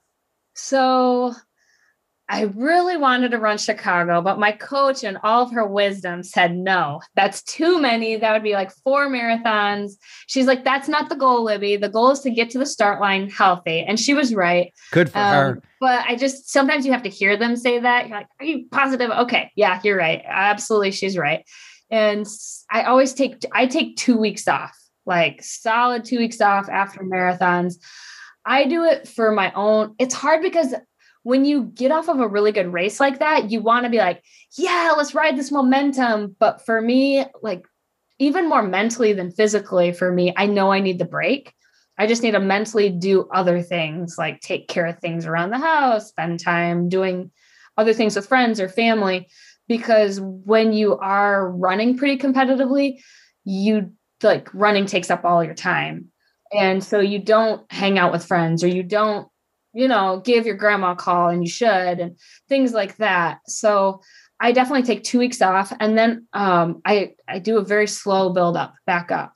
Um, we did that fall, we did the Las Vegas half marathon. So we built up to the Vegas half and we just kept it at the half. And then after the Vegas, we did a there was the hard thing about the trials being in February is it's really hard to find half marathons in the middle of the winter. True. Especially that like you can drive your Subaru very quickly to from Idaho and park so, and park and not get and towed park, and not get towed, not get towed while you while you're all sleeping in the middle of the night and wake exactly. up in some impound lot. Like ah crap. I thankfully I'm a heavy sleeper, but I don't think I sleep that heavy. I hope I noticed that one. Um, so it it's hard to find like good halves in the middle of the winter, but we were able to find a little one in Seattle area.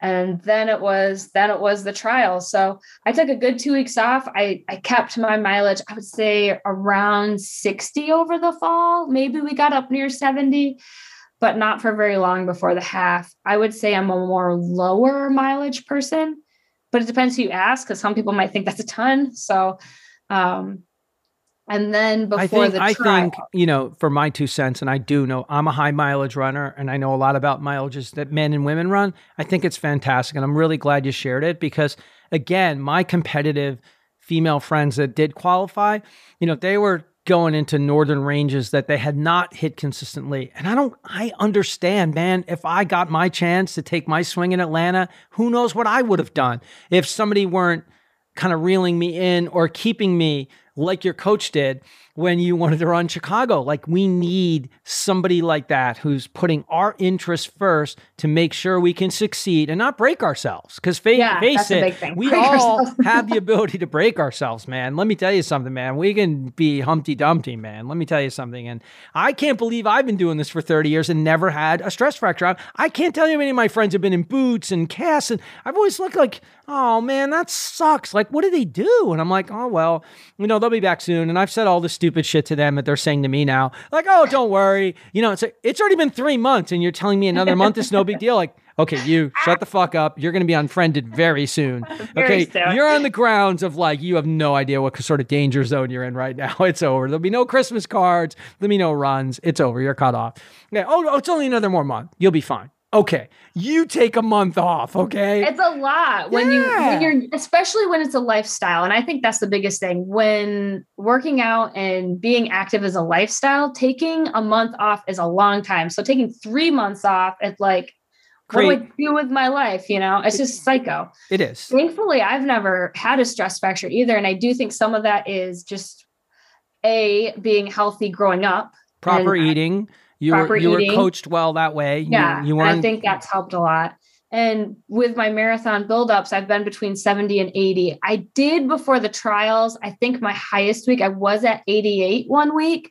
However, it was a slightly different week where I actually had two long runs within the week. So it made it look a lot higher than it actually was.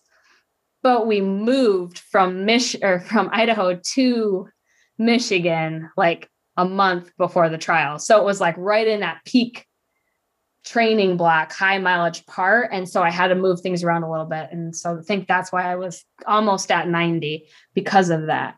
Um, yeah. But I take it as if I'm still having PRs with what I'm doing currently and the mileage that I'm at, don't mess with it. Like, why would I add more miles if I just ran a half marathon uh, about a month ago and I took off 90 seconds off my PR. That's like a significant PR. Which is?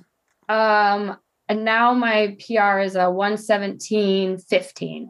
That's girl, that's awesome, but we got we gotta bring that down. Well, and that's my, the thing. I finished on, and I'm like, I can on. do more. You got hold on a minute. Girl, you gotta bring that down. My my marathon PR is 240 46. My half is 114.43. Um, you're gonna you're gonna chop both. You're gonna chop both of those. Like, get out of my way. That dude's old. He's like washed up. Plus, he's a dude. So like that. You know, you're like 500 times more badass. But that's like yeah, sure. you're gonna you're gonna like you're gonna like chop those out of the way. But I love your approach. I mean, like we there's just too many people out there that just they just want to just keep going up, and it's like you know, like if you're like Des and been doing this for a really, really long time and you're so consistent, you can do crazy stuff like Des Tober and run 500 miles. And, you know, you can do this kind of stuff. Okay. But no, the average runner, even the elite or sub elite runner, no, they can't. Okay. They're going to end up busted, broken, injured, or they're going to regress and go the other way. So I kudos to what you're doing, but also your outlook on it. Um, you're going to stay healthy. You're going to stay healthier. And you ran your best race when you didn't have your best cycle. And, you know, I, I do think there's there's a lot that we talked about today. I hope that people will really unpack that whole piece and realize I don't care if you're a triathlete, I don't care if you're a swimmer, I don't care what sport you're in. You don't need to roll up to the starting line having crushed yourself for three months or, you know, 18 weeks or whatever the hell your period of your buildup was. You know, sometimes coming in, having done a little less, will yield a better result. And I figure once, like, once I'm not PRing, then it's like, okay, coach, can we add add 10 miles? You know what I mean? Per week. Like, what's the next step? But as long as I still see my times dropping down, like I work I don't work as long hours now that I'm in Michigan, but I worked long hours in Idaho, like long. I worked four tens, which usually ended up being like four 11 hour shifts. So to squeeze in that was not easy. I could do the long runs on the weekend because I had more time on the weekends, but you only want to crunch so much in the weekend. Um, so I, I think that's an important thing for people to realize. And I think like, I think Andy Ripley, I think she keeps her mileage pretty low too, comparatively. And I think it's good for people to realize like, oh, okay, you can still run really fast without having feeling like you have to do that high of mileage. Now, granted, at some point I know I I know I probably will have a conversation like, okay, let's just see what happens because I'm kind of curious like because I know I know I can run a 6-minute pace for a marathon. So that's going to be kind of my next big goal is is running that 6-minute pace and being around like 237. And so like what is it going to take to get there? And maybe at that point, maybe I will need to add a few more miles, but I'm not going to do that unless, I mean, we still have what, three more years before the next trial. So there's no point in me dumping on a bunch of miles right now. Correct. If I'm still improving. And so I think that that's, I think it's healthy for me too, because I also know in the back of my head, like, here's what's nice. I know in the back of my head, I know there's things that I can change that will help me get faster if I ever do plateau. Whereas let's say I was already running 9 to 100 miles, it's like okay, now what do I do? Where do I where do I go like, where do I go from here? Do I go up to 120? Um, like I'm at a runway and I think your approach is is really sound um, you're already like an aerobic monster, right? That's a Greg McMillan term. You know, Greg coached me when he was uh, getting his PhD in graduate school, University of South Carolina. Did uh, did a VO2 max test on me for free for part of his uh, you know research and you know I so I go back with Greg to when he was you know Greg was a tremendous high school and college runner like unbelievable he had all kinds of state records and really uh, and real range too you know from shorter like mile 1500 you know all the way up to longer distances. I think if anything he might have been better in the shorter to mid range you know than than the marathon and above. but you know like i mean i, remember more marathon. yeah yeah but i longer re- the better. I remember when greg you know came up with the mcmillan calculator like he was that was an excel spreadsheet when i started working with him. He was faxing me workouts. I mean this is how old i am.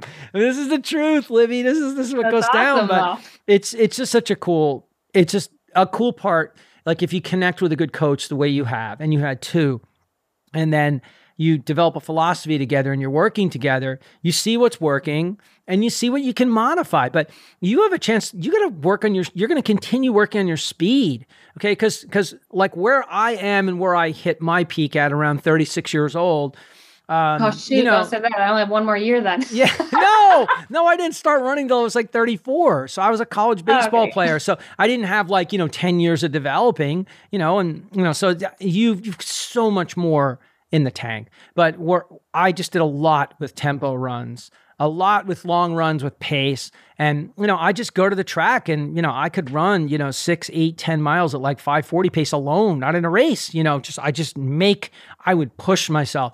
And I would do these crazy long runs where I'd run the last 10 miles at six flat. And I'd be like, I'm like, no, it's got to be six flat. like, no.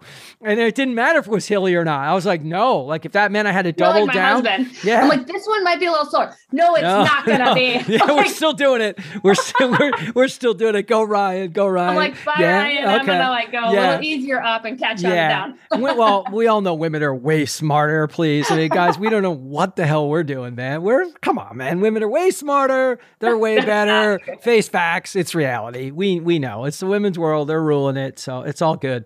But um, you just you're on a path. You're on a great path, and you know, like automatic inclination is 120, whatever. Your aerobic strength is huge. Okay. There's things you can do in the tempo range and speed range that are going to equate to a faster half that's going to bring you to a faster marathon. It's it's all there.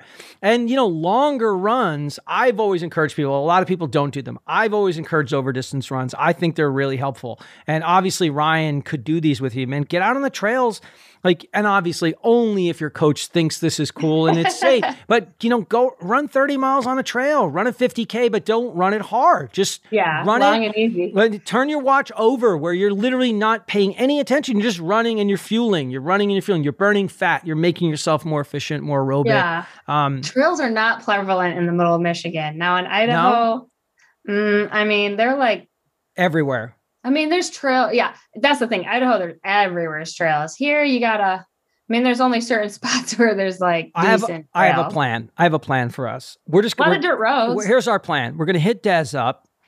We're going to get Andy and Zach, and we're just going to roll up. And you know, you already know me just from this pod. I'm just ring. I'm just ringing their bell. I'm like, "What's up, Des? We're here. Let's go.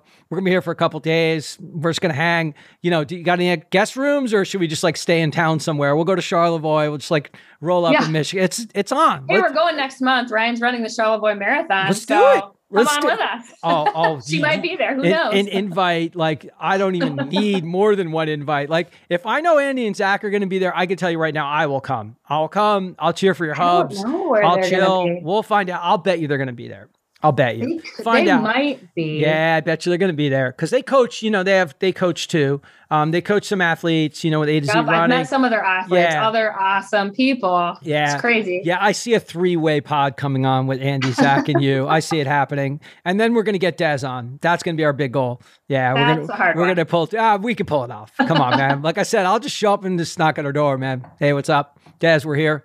Uh, Des, the camera crew's coming. You know, so I didn't tell you we were coming. Yeah, Yeah, didn't you know? ESPN. we're like, the- oh, you didn't you didn't hear yet? All right, it's all good. All right, we can't. We got to dive into Atlanta Yeah. okay, we because touch- we yeah, haven't even gotta touch on that. gone to Atlanta yet. So you got your build up, it's all going down.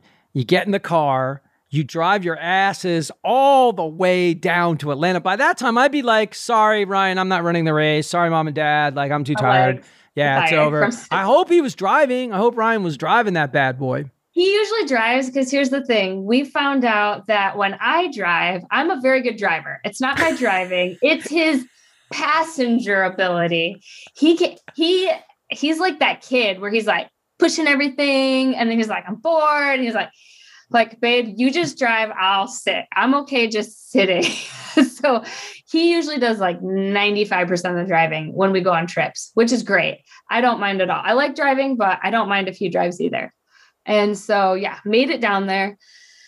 Had just moved to Michigan like a month before. So I'm trying to job hunt. We're unpacking. We're doing on our move out to Michigan. We got stuck in Laramie, Wyoming. They shut down the interstate for like three days. So I'm doing my runs like in Wyoming, the middle of Wyoming. It's like blizzard, winds, disgusting. So perfect build up for Atlanta. Perfect build up. Perfect. I mean, 100%.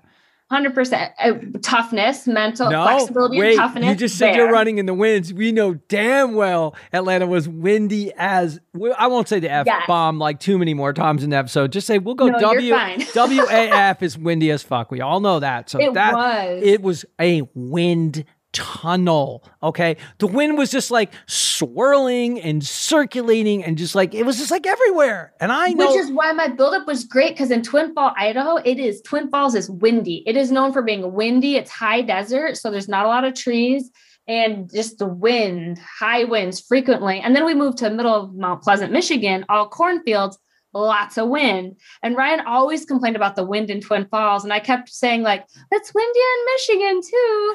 And then he finally moved here. He's like, it's windier here. Let's move back.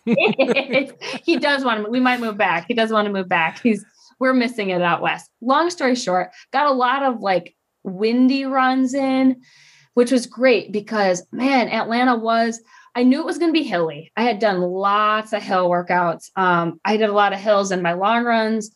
We would do like long 20, 22 milers and like the last six milers or the last like we would do three by two miles tempo with like hills in them. So we did a lot of hills. So I felt wind wasn't going to stop me, hills weren't going to stop me. So it made for a very good trials experience. Uh, going into the trials, Ryan and I talked a lot. Coach talked with me a lot. Um, but the big thing Ryan and I talked about were people who aren't the elite elite, like people who are not the top 20 people, they usually start out too fast. Like they start out too fast, they die. So going into the race, I was like, I am starting in the back of the pack. Like I literally at the start line was in the back. I wish I would have been a little further forward and I tried to weasel my way in, but like the nice girls around me were like sardined in. I could not get around them. So I was like, it's good. It's a long race. I'm just starting the back. So the gun went off and it was wild. You were there. What point were you like? Where were you on the course? I'm curious. Uh, I'm going to tell you. So I stayed at um, the Ritz Carlton. Um, they had an outdoor balcony I'm forgetting the street because you you came in both directions on that street. So oh, yeah, okay. that street where you just went all the way up and like Peachtree, all the way. Yeah, I, I think it's Peachtree. Yes, because Yeah. like the entrance to the hotel is on the side street, which is not Peachtree, but we had this outdoor pavilion deck. Uh, uh, a girl who I know, she actually has a podcast, but it's about piloting and aviation and stuff. She's a runner, and we just She we won't just want me then. we- We know nothing about. we're the best. We're the best. So we had the most perfect view. Like I'm shooting, getting these crazy pictures Oh, of the men, the women, just everything. And I'm just just like you're talking about Ryan. I'm just like I can't do this. And she's like, "What's wrong?" Like, you gotta fucking get down there, man. We gotta get on the street. We need to get out here. Start yelling at people. Let's go. And she's like, "Okay." And that was it. Like we saw Casey, our friend Casey Killers. We're like, "Go, Casey, go!" Like whatever. And like I'm seeing my New York friends running. I'm just just yelling. Man. My voice was gone by like mile ten, and just you could just see the course take its toll on everyone, on the men, on the women. And you touched on this way, way earlier in the pod. And this is not being judgmental of elites. It's not in any way some sort of slam, but it's like Boston in 2018 when I ran. We were not going to stop. We were going to be taken off that course by a stretcher. I had hypothermia, and so did 2,200 other runners. Somebody was going to have to take us off and tackle us and put us in an ambulance where we weren't going to finish that race or they were or, or maybe if we stopped at a medical tent on the way maybe that would have gotten you off the course but nobody was going to take me off of that course that day. And you're 100% right. You know they're in their mind they're making calculated decisions. You know like a sara hall could be saying i'm going to run the 10000 meters instead and i'm going to qualify for the olympics. No one could possibly know the olympics were going to be canceled. No Oh, one I'm sure. possibly Yeah. know that covid that race was covid free like we it it was going on elsewhere but it wasn't it hadn't hit us yet. So we didn't know we're all hugging each other down there. Everybody was Oh, hanging and chilling. We had no Sardine. idea yeah you guys were all the women were jammed in like you said. But i have like a crazy amount of pictures. I'll bet you if i pull my photos up you've got to be in. Give me your race number in one of and i'm gonna search. I have to find a picture of you because i just kept shooting you know? And it was my phone you know? I didn't have a long you know long lens camera but it didn't matter. We were right out there. And you could see the course taking its toll Oh, And it, it- was an un and I knew it was going and, this is was hard. Everybody knew it was going to. Everybody knew. And so like my race plan going in was like just enjoy that first lap. Like just run e- not easy. Yeah. I mean, nothing's going to be easy, but like relatively, the race isn't going to start until the second and third lap. So I went out there and just made sure I was, I didn't feel like I went too fast because I was, I was, I wasn't dead last, but I was like, I had to be the last like 50 people in the first, you're, you're, talking about in the first loop, in the first lap. Yeah. Okay. And which uh, the know, loops were like six, what were they like? Eight yeah, eight, eight miles. Eight, yeah. Eight, eight, and then 10. Eight, then, then it was 10. Yep. I think. Um, and so that first lap, I was probably like the back somewhere in the last 50. The second lap is I probably a little before the first lap, I started kind of passing a few people, but I was trying not to get too aggressive because once you went around it once, you're like, yeah, this is real hilly. And the wind was so crazy. I usually wear my glasses, but I was wearing contacts because I didn't want to deal with like whatever, like something splashing on your glasses or whatever. And I remember thinking at one point, oh my gosh, my con- like I had to close my eyes really quick. My contacts are going to get blown out. Like I thought the wind was going to blow my contacts out. And there were some girls, which I don't know why they did this, were wearing like hats or visors, and they're like grabbing their hats, and I was like, bad choice. like, like I, that's one thing I don't want to worry about. It, not a, it was not a hat day. Oh my it god, it was so windy and so hilly.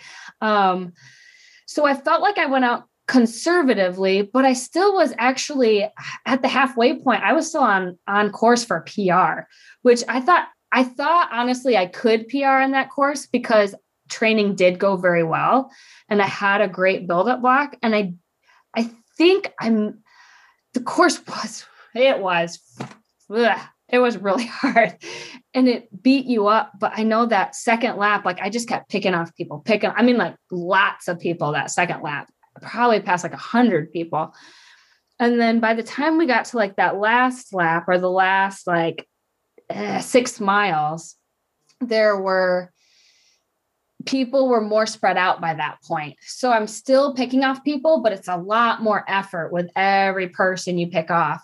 And so it was just an it, was it, it was the way I wanted to run it because I didn't want to be the person getting past and I certainly didn't want to be the person like who had to walk off the course. And I know some people couldn't help it. Like they had yeah. there was not a choice because I guarantee if you would have asked any of those people they would have wanted to finish.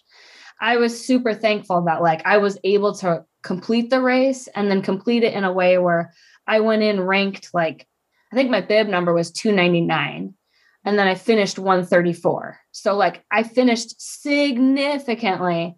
Like my goal was to finish faster than I was ranked or like place wise faster than I was ranked. Sure. And I like was like I I surprised myself. Like I felt like even though that's not a PR race, that was I would say one of my most mentally tough, like well run race, well run races that I have run. So it was oh, it was so amazing. And where you were on Peachtree, when you got down to the crowd, how many, like, how thick was it? Because certain parts of the crowd, I tell people it was like six deep plus, And like, I remember thinking, I'm getting a headache because it was so loud. It was wild. Um, the atmosphere wasn't, and I've run New York 10 times, I've run Boston nine times. Um, I've been on the running side, not the spectating side. And I'm sure you can understand that. I, I, it's not what I do. I'm usually racing. You know, I'm not going to watch friends. And if I do, it's usually not a marathon. It's usually a 10K or a half or something. Or maybe I run with them for some section of the run if it's depending on the size of the race. But the energy level that day is exceeds anything that I've been a part of ever at any race. And a lot of it had to do with the women's field. A lot of it had to do with the, the size of the field, the competitiveness of the women's field. Um, obviously, there were a lot of surprises that day on both sides of the coin for the men and the women. Um, like you said, a lot of people dropping out. The course took a huge toll on people. Um, and it beat people up, men and women alike. And it was uh, obviously the hills and the the constant up and down, the rolling nature of the train is one thing, and the loop style. I think the win was just the big, the big silent, you know, beat down. And the fact that it just never, ever, ever abated, it never let up at any point. Now, I was in a section where we were fabulous. I mean, we did not have that six deep section. It was like right when you came around the corner on like a sharp angle before the road straightened out and went all the way up. I'll send you pictures from the angle and you'll know instantly where we were. But it was fabulous because you were kind of coming up this rise and you'd make this kind of almost like a 45 degree turn before the road straightened back out and then it was a long, you know, long road up. So we were just in a fabulous place, and we could see when separation was occurring. And you know, I, I was just following so many friends, and I actually had some friends who did not finish. They couldn't finish. They got injured. They had different things, and there was so much in play. Like um, Nike was giving out the Alpha Flies, and a lot of people ran in them, and some people didn't. And I, I did, yeah, and it was risky. It was. I think. I think, and it was one of those things where it's like you you think about you're always told don't run in something you've never run in before. And it was like and i was like you know what? If i was if i was really vying for like a top spot like yeah i probably wouldn't. But i'm not like i did like a three mile shakeout the day before and i was like i'm just gonna go mm. for it. I love i'm it. not someone who gets like super particular about a lot of things and I probably should maybe a little more shoes, but for me, it worked out great. Like it worked out great that day, except for those tight turns. It was a little hard, like you're running on high heels. I agree. I agree. It is it is a very different feel, particularly when you haven't put some miles on them yet and you really haven't had the experience of them. Once you've rocked some longer runs and done some racing, 100%, they're like amazing. But you're right tight turns and corners, the next percent is way more comfortable feel and better at cornering, better at slippery stuff. Like, uh, I agree with you. The height, everything about it feels that way. But for longer runs and straight runs, my God, I take them over just about anything. And, you know, look, I'm a lot's changed in shoes. I mean, there's so much more stuff out there right now, even than I've been since I've been sidelined. Um, it's just a crazy amount of new options, you know, that are available to runners. And I, I almost all of my friends that qualified ran in the alpha flies. Almost all of them did. And oh, I think, you know, when, when if something were to happen to you that day, I think that's the only potential scary thing. If you're not strong enough mentally and you know that you might be questionable in that regard where if something were to go wrong you might start looking at things too closely. We can't do that. We can't. This is your one swing. You don't get three strikes and you're out. You get one swing. It's a loop course. You can't go like oh sorry i'm going to do a shoe change. And I'm, yeah, whatever you no. put on your feet if you're getting blisters if you're having pain sorry man you got to suck it up. And you got to run through it. And if you end up with like severe foot pain or stress fracture, you do. But look, that was the chance in a million to get to be out there that day. And you all, um, it inspired so many people. Um, just the energy, like, and and you know, my God, I, I'm not hating on men by any stretch of the imagination. I mean, I loved I loved watching Jim Walmsley that day because I'm a big fan of his from Ultra and winning Western States. I I just love Walmsley. I just love the dude's approach, and I loved watching him run that day. And people are acting like he had some bad race. He fucking crushed. He crushed guys who only run marathons who are like amazing and came in and people are like trying to piss on his performance. I'm like, what are you out of your mind? Yeah, I mean, no, he ran great. Literally just like rolled up and like got into the mix and like threw down. And I thought, you know, and again, no, he's just zero excuses, man. The dude will just be like, that's what I had. I watched him go for the go for the 100k record. I don't know if I've screamed louder at my television watching something I've ever screamed loud, and he ended up coming like I don't know eight or ten seconds short.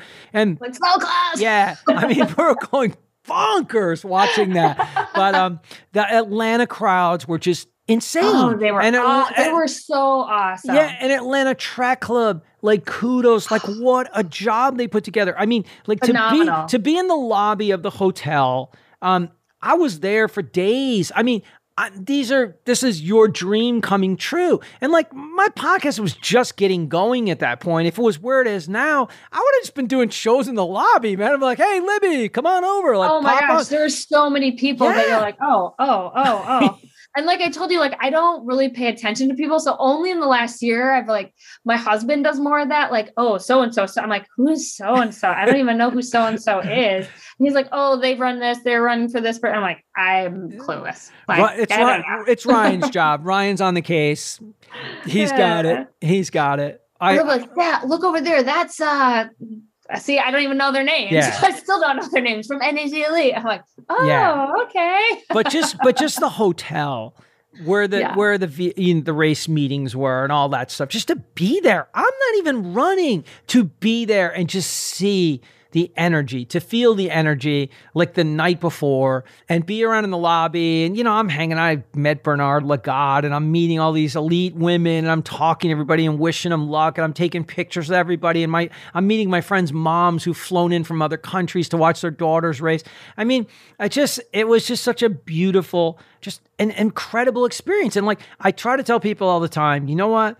Life can throw you curveballs. It's like if you can't hit the curveball, then you better be damn good at hitting the fastball, the slider, or the changeup. Because like I'm getting ready to go on a plane to Tokyo, and all my friends that were going to run Tokyo are all like, "Oh my god, I'm not going to get my six star medal." And I'm like, "Okay, I'm not going to Tokyo. Okay, it's now Wednesday." I'm like, "Oh, I'm going to the Olympic trials." I'm like, "I can still make it. My friends are like, well, you don't have anywhere to stay. I'm like, are you? I'll Figure book, out. I'll book a hotel while I'm on the plane. Like I did not even book my hotel till I was on the plane. I And you got a spot. I just, I, come on, man. I know. Worst case scenario, always the most expensive hotel. There's always going to be a There's room or a suite. It's going to be an absolute exorbitant price, but there's got. Try, a- I'm a business traveler. I know what I'm doing. Like a Four Seasons or Ritz Carlton, there's always going to be, or an all suites. There's just going to be something like that. Worst case, you know, there's always like an Airbnb option. There's you're going to figure it out. And I got on that plane and immediately I went from being like, oh my God, I'm not going to get to run Tokyo. And I could just feel the juice, man. From the time I got off the plane, getting into town, and then just being there to witness it, to see it and be part of it.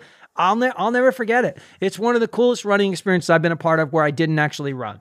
Well, and it's so neat too because the way that Atlanta organized everything, not just like not just the course, like, but they always had people there telling you, like, oh, this is how you get here. This is everything was laid out. And they were sending us emails like months ahead of time, just like everything detailed, laid out. It was unbelievable. It was unbelievable. They did such a good job at this. And I don't, and I know everybody said it, but I still don't think they get enough like glory for everything they did because it was phenomenal.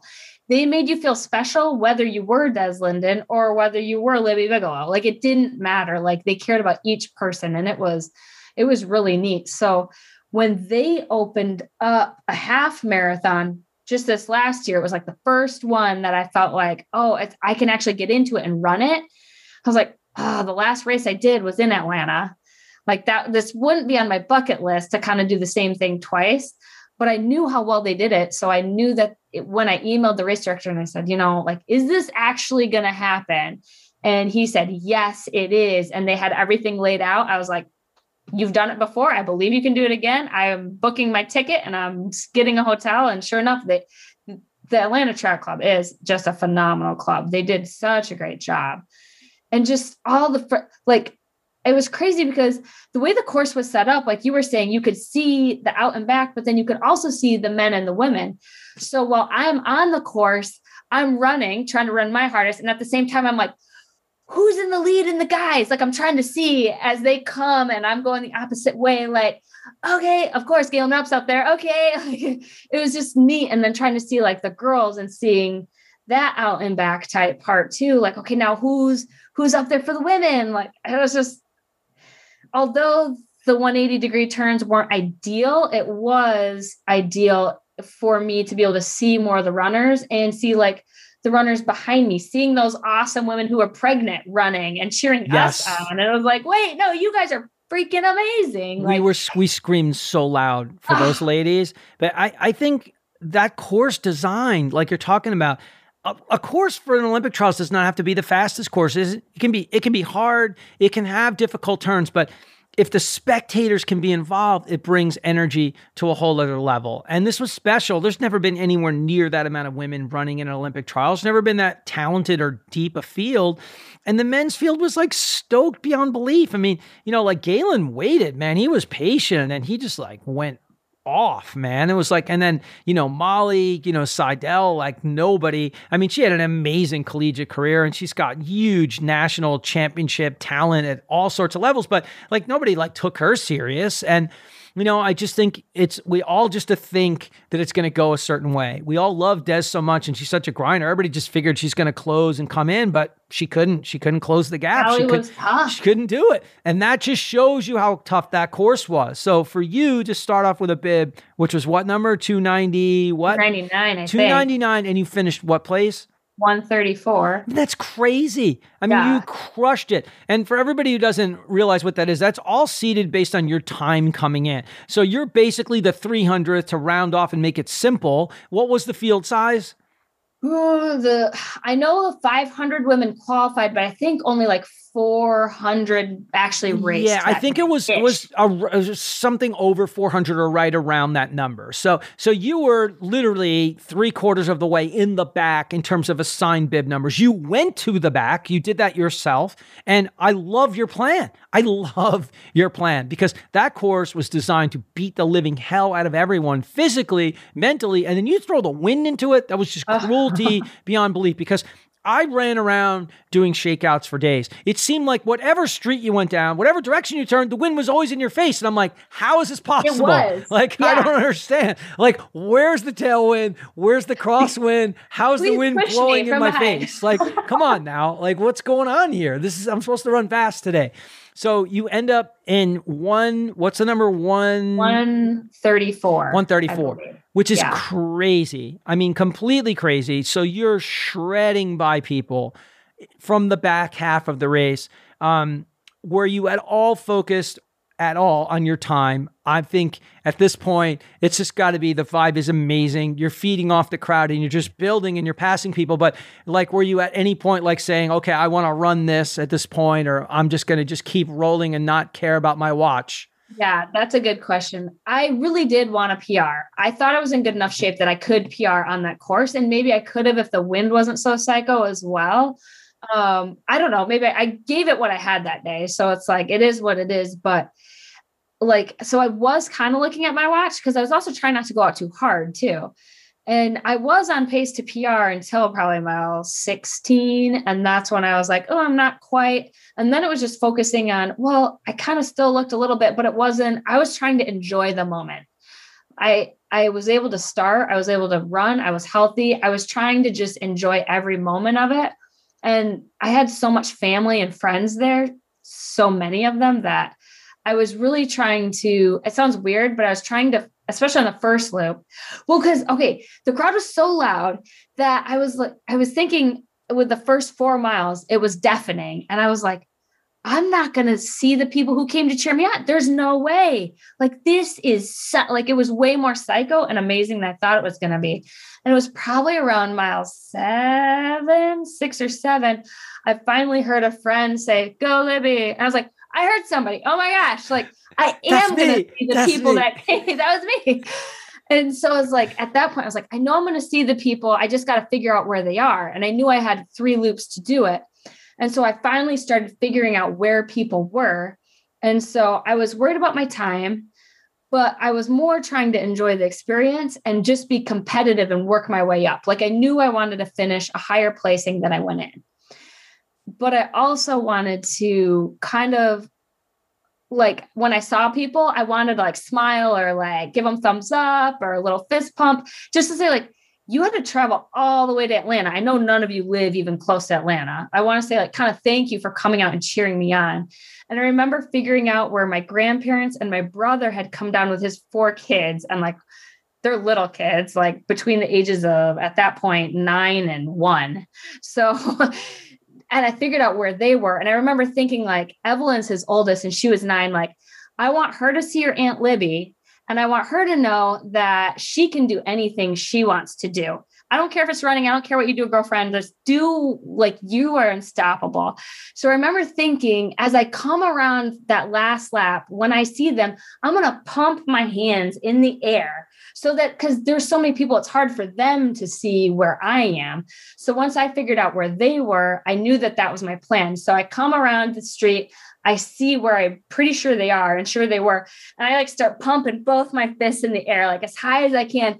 And they they saw me the whole time. And you can see her with her sign, like shaking it. was so neat because my sister in law got a video of that whole scene. And I hadn't realized I saw her and like when I was on the course, I saw her, but just going back and rewatching that video of her being like, Hey, Libby, and being excited, but then seeing my grandparents in the background and my grandpa being like, oh, there she is. Like, like how excited people got when they saw me. It was just like, it made you feel so loved because it didn't matter. I could have walked off the course. They didn't care. They were going to love me no matter what. But it was like, I don't know, time was important to me, but I think people are more important than a time would ever be. And so that was important that I tried I tried to give those people like a little bit of me in the race too. That's a beautiful beautiful story. Um it's just it's just love. That's all it is. Um you know, you did all this work and they came all that way to see you and you know, you gave that part of yourself to them in that moment and to have it captured on video um, and to share the sentiment for her to want her show her that she can be or do anything is just a beautiful thing because that's the truth. It doesn't matter if she ever wants to run a day in her life. You know, she might want to be a professor at a university. I mean, maybe she wants to be a musician. I mean, it doesn't really matter. But, you know, you showed her, you know, what it's all about in that moment and you know the signs and the noise and the energy it just it just never let up and you know the stuff you talked about, like with Atlanta Track Club. I mean, the media kits and the guides and the meetings and making you all feel special and amazing.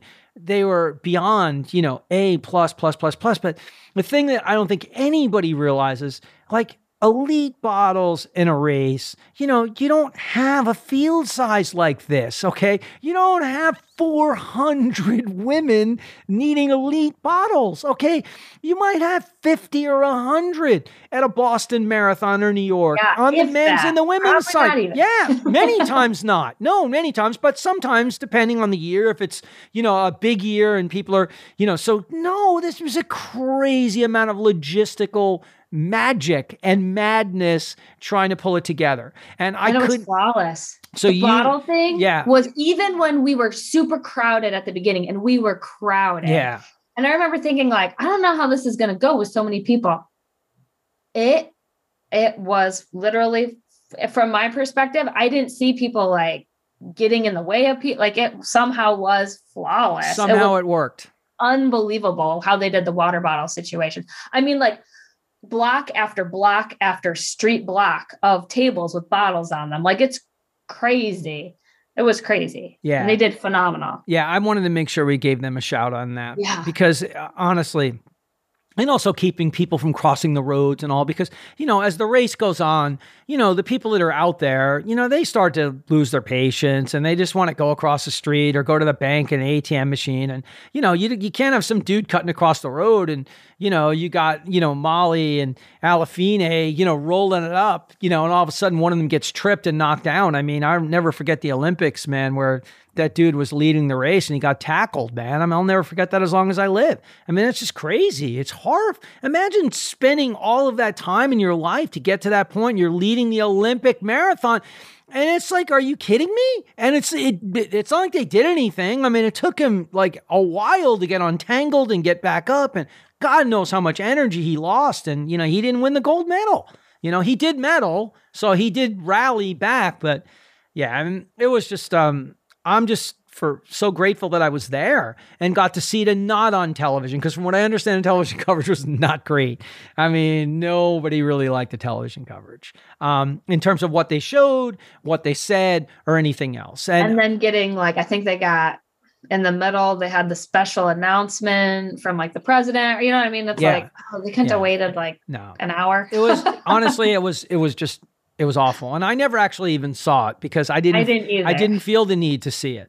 Um, I just think you know the fact that you were all out there and doing that, and then I think you know too when the race is over, you know the whole city. It's like you know, people are just so proud of all the runners and also the people who put it on as volunteers. And then the next day, there was the marathon and half marathon was going on for the for the regular runners. So tons of my friends were running in that. I wasn't running, but I came out there for that and I Ryan cheered. ran the half the oh, next day. See, I was out there and um actually uh, another podcast guest uh Amy U.S. Air Force Army run, whatever her underscore name is. But she's a terrific runner. Um, she's not trials level, but she's sub three. Really, really talented runner. And that's really um, talented. yeah, she's just got her PhD, man. Total badass, super smart um, her and her husband, you know, they run together and her daughter, and um, she was a super fun guest. But um, it's the first time I ever met her in person. She ran mom, she's like, run, run. Yelled, run, run, somebody say, come run with me. I'm like, what? Like, I don't have a bib. So I just jumped on the course and I ran a mile or two with her and oh, we were fun. chatting. And then she ended up coming on the show with me, you know, in the beginning of the pandemic too. So what a, what a cool experience, man. That was brilliant. And I just love, you know, not only your race strategy, but the fact that you shared all of those moments that were special to you, you know, from the whole weekend and, you know, race day and everything else. Because look, with, with every magical story like yours that ended the way you wanted it to go and you put your best effort out there and and were picking people off and didn't necessarily PR, but crazy like your seeding of where you were to where you performed, you just crushed it in every possible way. You know, then the stories of people who got injured or had a rough day or just took its toll on them and they just dropped out. Or maybe they were thinking, like, I'll run the 10K track trials or I'll do this instead. Like all those decisions that maybe you don't have to make or Andy didn't have to make that day, but other like super elite runners that are compensated based on their results and where they place, you know, they're making different kinds of decisions with their coaches. So, you know, for you, it's awesome, man. It's just so awesome. And like, what did you guys do post race? What was your plan? What was the party action situation? You better not tell me you got into that car and drove home. you better, you better no, have something for not. me. we love going to national parks, actually. So, um, or, or national monuments, whatever historic sites. Um, after the race, it was kind of neat because a lot of Ryan's family came and my family came. And so, and we had a couple friends come. And so we wanted to make sure um, that we spent a little bit of time with everybody who came down because before the race, we couldn't like, of course not. You know, we're just, we're going to keep our schedule schedule. And most of them came down just the night before anyway. So they didn't have a lot of time to see us as was or as is. But um, so afterwards, we went we went up to the hotel and so that was fun getting into the hotel. Eh, i mean it was just swarms of people. My sister-in-law brought um, my husband's brother's wife. They had carried around the whole marathon time this huge box of gourmet donuts because i love gourmet donuts. I like all donuts. They don't have to be gourmet. And so like i remember going and like being hungry and just eating a huge donut. And um, we went up to the hotel room, like said hi to people just so we could talk and meet and greet. And then after that, we went over to my parents' hotel room because there was a pool. So my little nieces and nephews could play in the pool and we got pizza and just tried to make it so that we could see as much family as we possibly could while we were there.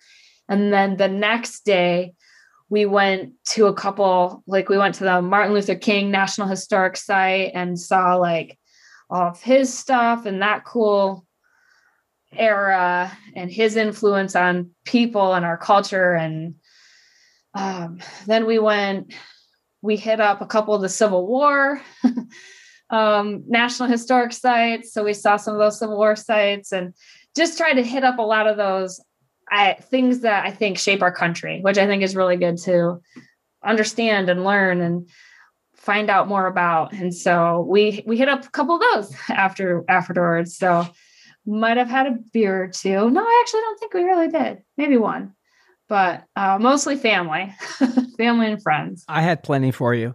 Um, we were out with my friend Casey, who I can't remember if she had a stress fracture in her foot. Um, in her, t- she had like she had some complications with her foot coming in. She knew she wasn't right at all uh, coming into the race, and I mean, it was just such a gutsy run for her because she made it very deep into the race. I mean, real deep, like 22, maybe 23. And, you know, but we, she was just so awesome. And we were out with her whole family, her mom and dad and her kids. And, you know, we're trying so hard. I mean, she was great. I mean, you could not tell from the way she was with everybody you know, if she was really hurting, but I'm sure it had to hurt because she was still on pace to run a really solid race, even though she was really struggling and really hurting. And it was just such a gritty effort on her part. But it was just such an an epic experience but i'm just glad i got to be part of it and what what a boost for you to come in 300th and finish like in the top third and you know just show that you could like get in the mix on a tough course on the toughest of days and slug it out with some of the best women in the sport so it bodes well you know for your future so well, i'm excited you should be right? You should yeah, be. I think I think the next trials is going to be a, it's going to be a lot of fun. Hopefully, you'll be there. oh, you you know, like I'll probably just like rent out a rent out a whole floor or something and just be, yeah. you know, just be doing live stuff. But I'll have to temper it to some point because I want to make sure that all the people like you um, that come on the show and tell your awesome, amazing, inspiring story that they're going to be able to have their race day that they want. I want to make sure that any of that stuff, the fun stuff and the shenanigans will be after so it doesn't mess with anybody's results because yeah. it would just break my heart if, you know, people were got off of their own rhythm and routine because it is important. Like this is just, it's a different world. I mean, all of a sudden you're going from, you know, being a top great local runner in a county or a state or maybe even in a region of the country and all of a sudden you know you're wearing a olympic trials name tag and you know you're getting walked into hotel rooms and you know your names this are up real. there and, and your bio is there and it's like it's just super cool, man. And you know, I know there isn't a person out here who listens to my show that isn't going to hear your story that isn't going to go, "Holy shit, this is amazing! She crushed it! Look at what she did!" Like it wasn't even her dream when it started. It was her husband's and it was her coach's. And she made it her dream and she did the work and she actually pulled this off. She didn't just go down there and just run this race and finish it, man. She just crushed it in terms of like where you were seated and where you came from. So I'm super excited to see like what's in the future for Libby Bigelow. What what's next? What didn't we cover? Because because we're gonna break a record. We may go for our longest pod. I said before yeah, I didn't I think we could. I don't know. We're gonna be close. It's I'm looking at the corner window. It's gonna be close. Well, let's go for it. Longest no, one right now. all we are. No one's gonna mess with this show or you, okay? Because I'm not gonna mess with it because it's good stuff. But anything that we didn't get to besides all the super cool stuff you shared with us um, that you are is near and dear to your heart for upcoming not just in 2021 maybe in the future it doesn't even have to be running related just something maybe we didn't get a chance to touch on yeah well i just think i don't know i think one of the biggest messages for me is even though in my head like oh yeah that'd be cool to run in the trials one day I had people telling me like I could do it and it made it real. So like what I've tried to do, anybody like running friends who messaged me after the trials or said like this was amazing. I've just tried to pour the same thing that people poured into me back to them. Like hey you can do it. Like put in the hard work you can do it. So i've been trying to do the same thing with people because i figure even if they lower the time there's no reason why we can't still have 500 women qualify. Like we just need to keep telling each other and men, like, you can do it. Like, why can't you? What makes me any different than you? Um, especially people who, yeah, you might be 30 minutes off right now, but you have three years to keep chipping away at that time. Like, keep that goal. You know what I mean? Keep that dream. You just don't know. So I think that's one of the biggest things. Um, I I haven't run a marathon since, but I am running Chicago this fall. So although I didn't get to run it before the trials, I'm really excited. I'm praying that it goes off because it's going to happen. Be, I know. I Chicago. Ryan just said today, he's like, I don't know if it's going to happen. I was like, I think it's no, going to happen. It's going to. It's if Grant. I honestly feel Grant. My friends who are running on Grandma's, which you crushed your race at your current PR. It's it's going to happen. If I really believe the way Boston smaller field, New York smaller field, Chicago. You know they haven't gotten through all their hurdles yet. Um, Carey Pinkowski's been the race director there since I ran my 240 there in 1996. Um, there's just no way he's going to figure out a way how to make that race happen. London's going to happen. Tokyo, no way. I'm scheduled to run that again. I don't think it'll happen. I don't think Berlin really? will happen. No, because Berlin just canceled Oktoberfest. Like each uh. each of these ah. places the climate, how many people are vaccinated, what's the current situation is, all this. There's another big thing. Remember the Tokyo Audio Auto Show. There's another huge event that runs really close to the marathon that just also canceled. So the Olympics, the only thing ah. they're doing the Olympics is only people in country are going to be allowed to attend. That's it. So they're not allowing anyone to come in other than the athletes. And which so, is smart. Yeah, I don't I don't blame anybody for taking extreme measures at this point, but I really feel I feel good about Chicago for you. I think it'll happen. Yeah, I'm really hoping. It's a great race, it's a great course. The crowds are they're there. They're I'm there. excited. They're there, and you could you could rip a fast time there. I mean, and that's can, what I'm excited about. I think if everything, I think I can definitely below. I would love to be like that six minute pace. I'd Yeah. love to be in my two thirty sevens, and I think I haven't been overtaxing my body. I'm going to run another half up in Charlevoix when Ryan runs, runs his full.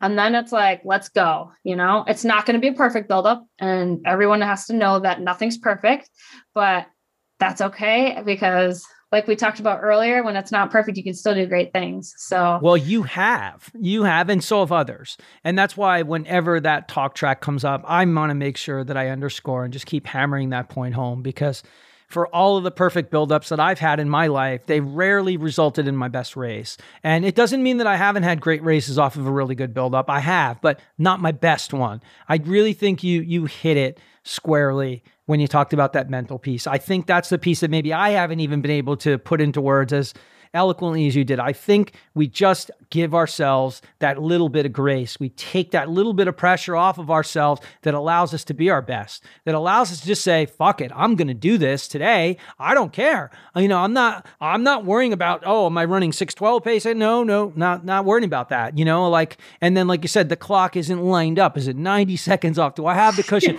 like all these crazy ass things. Like we're not Kipchoge. We don't have a pace car in front of us with the, with the Yeah. sub two minute car in front of us. And God bless, man. I met the dude. He's he's an amazing human. But Aw. you know, for most of us, you're right. We don't know. We just literally don't know. It's hard as that is to believe. Nothing is ever really matched up between the watch, you know, when we start, when we cross the line and you know, it'd be cool if we knew exactly. It'd be cool if somebody was in your headset going, Libby, you're 38 seconds ahead. Keep rolling, girl. You know, this is F, this is F1976 for Libby. Go. Okay. Yeah, you're 47 seconds ahead and you're in fourth place. You're 22 seconds away from the next runner. Like, I mean, NASCAR, though, why they have pit crews? Why can't we have a pit crew? oh, that's a great idea. We should all have just AirPod. We- little AirPod. we need know, pit crews. things. We're gonna we're gonna work on this, man. We got we got stuff to work on, man. But anyway, I just want to tell you, it's been absolute blast talking to you. You shared so many cool stories, um, so many fun life experiences.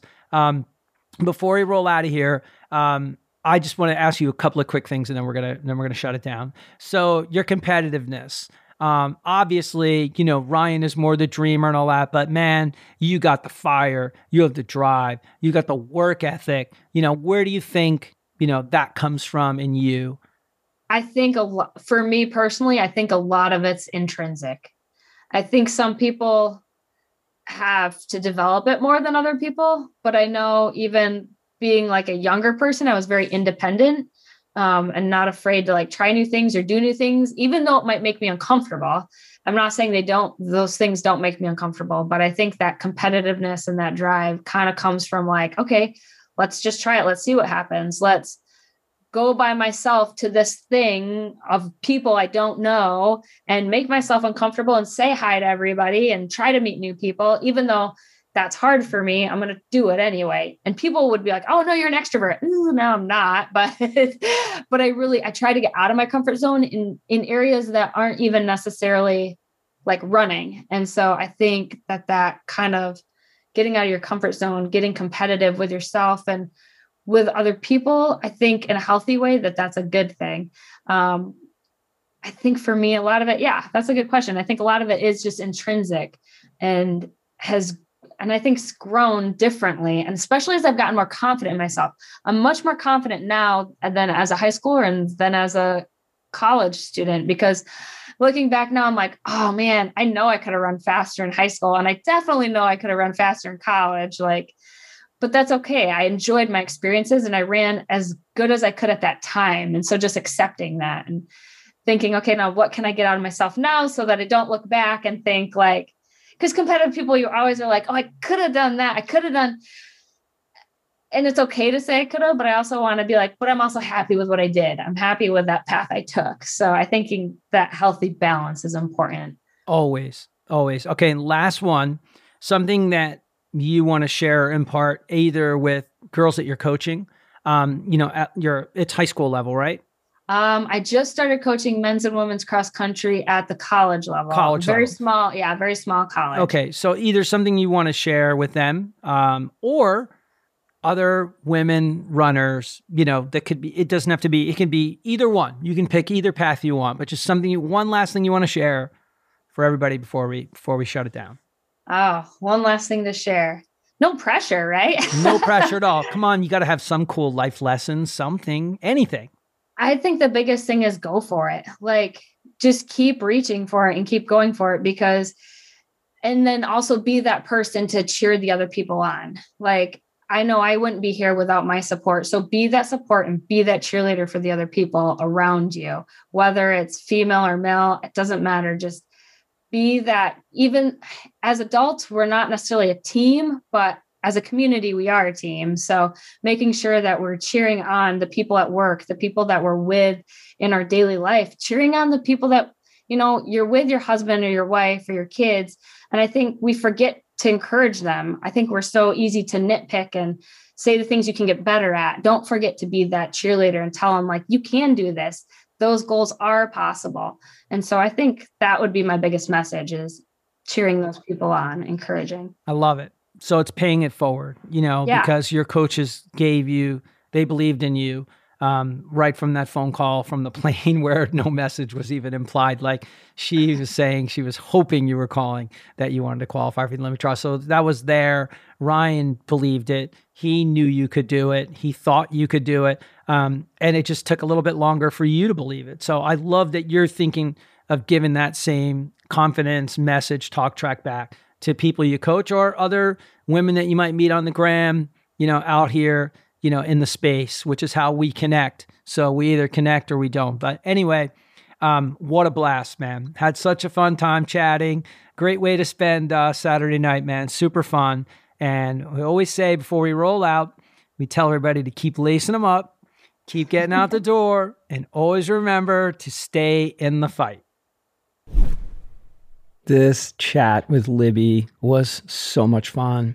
And I'm so grateful for her for bringing such positive energy and sharing so many fun stories, making me laugh, and no doubt sharing so many tips and stories along the way about her training and racing that will resonate with all the Run Chats audience and no doubt inspire many to big things in their future it was just one of the most fun chats I've had. And I can't thank Libby enough for spending the time with me and sharing and making me smile and laugh during our chat. And I just want to give a quick shout out to everyone. We've been getting some amazing reviews lately on Apple Podcasts. So thank you um, for doing that. It's really helping us get new people subscribing to the show, new listeners help. And they help me as a podcast host get great guests like Libby to come on and share their stories. So please, let's keep that momentum up. It's so appreciated. So thank you to everyone who takes that action step and helps us build our platform and our community forward. So, as I say at the end of every show, keep lacing them up, my friends. Keep getting out the door and always remember to stay in the fight. Peace out, my friends.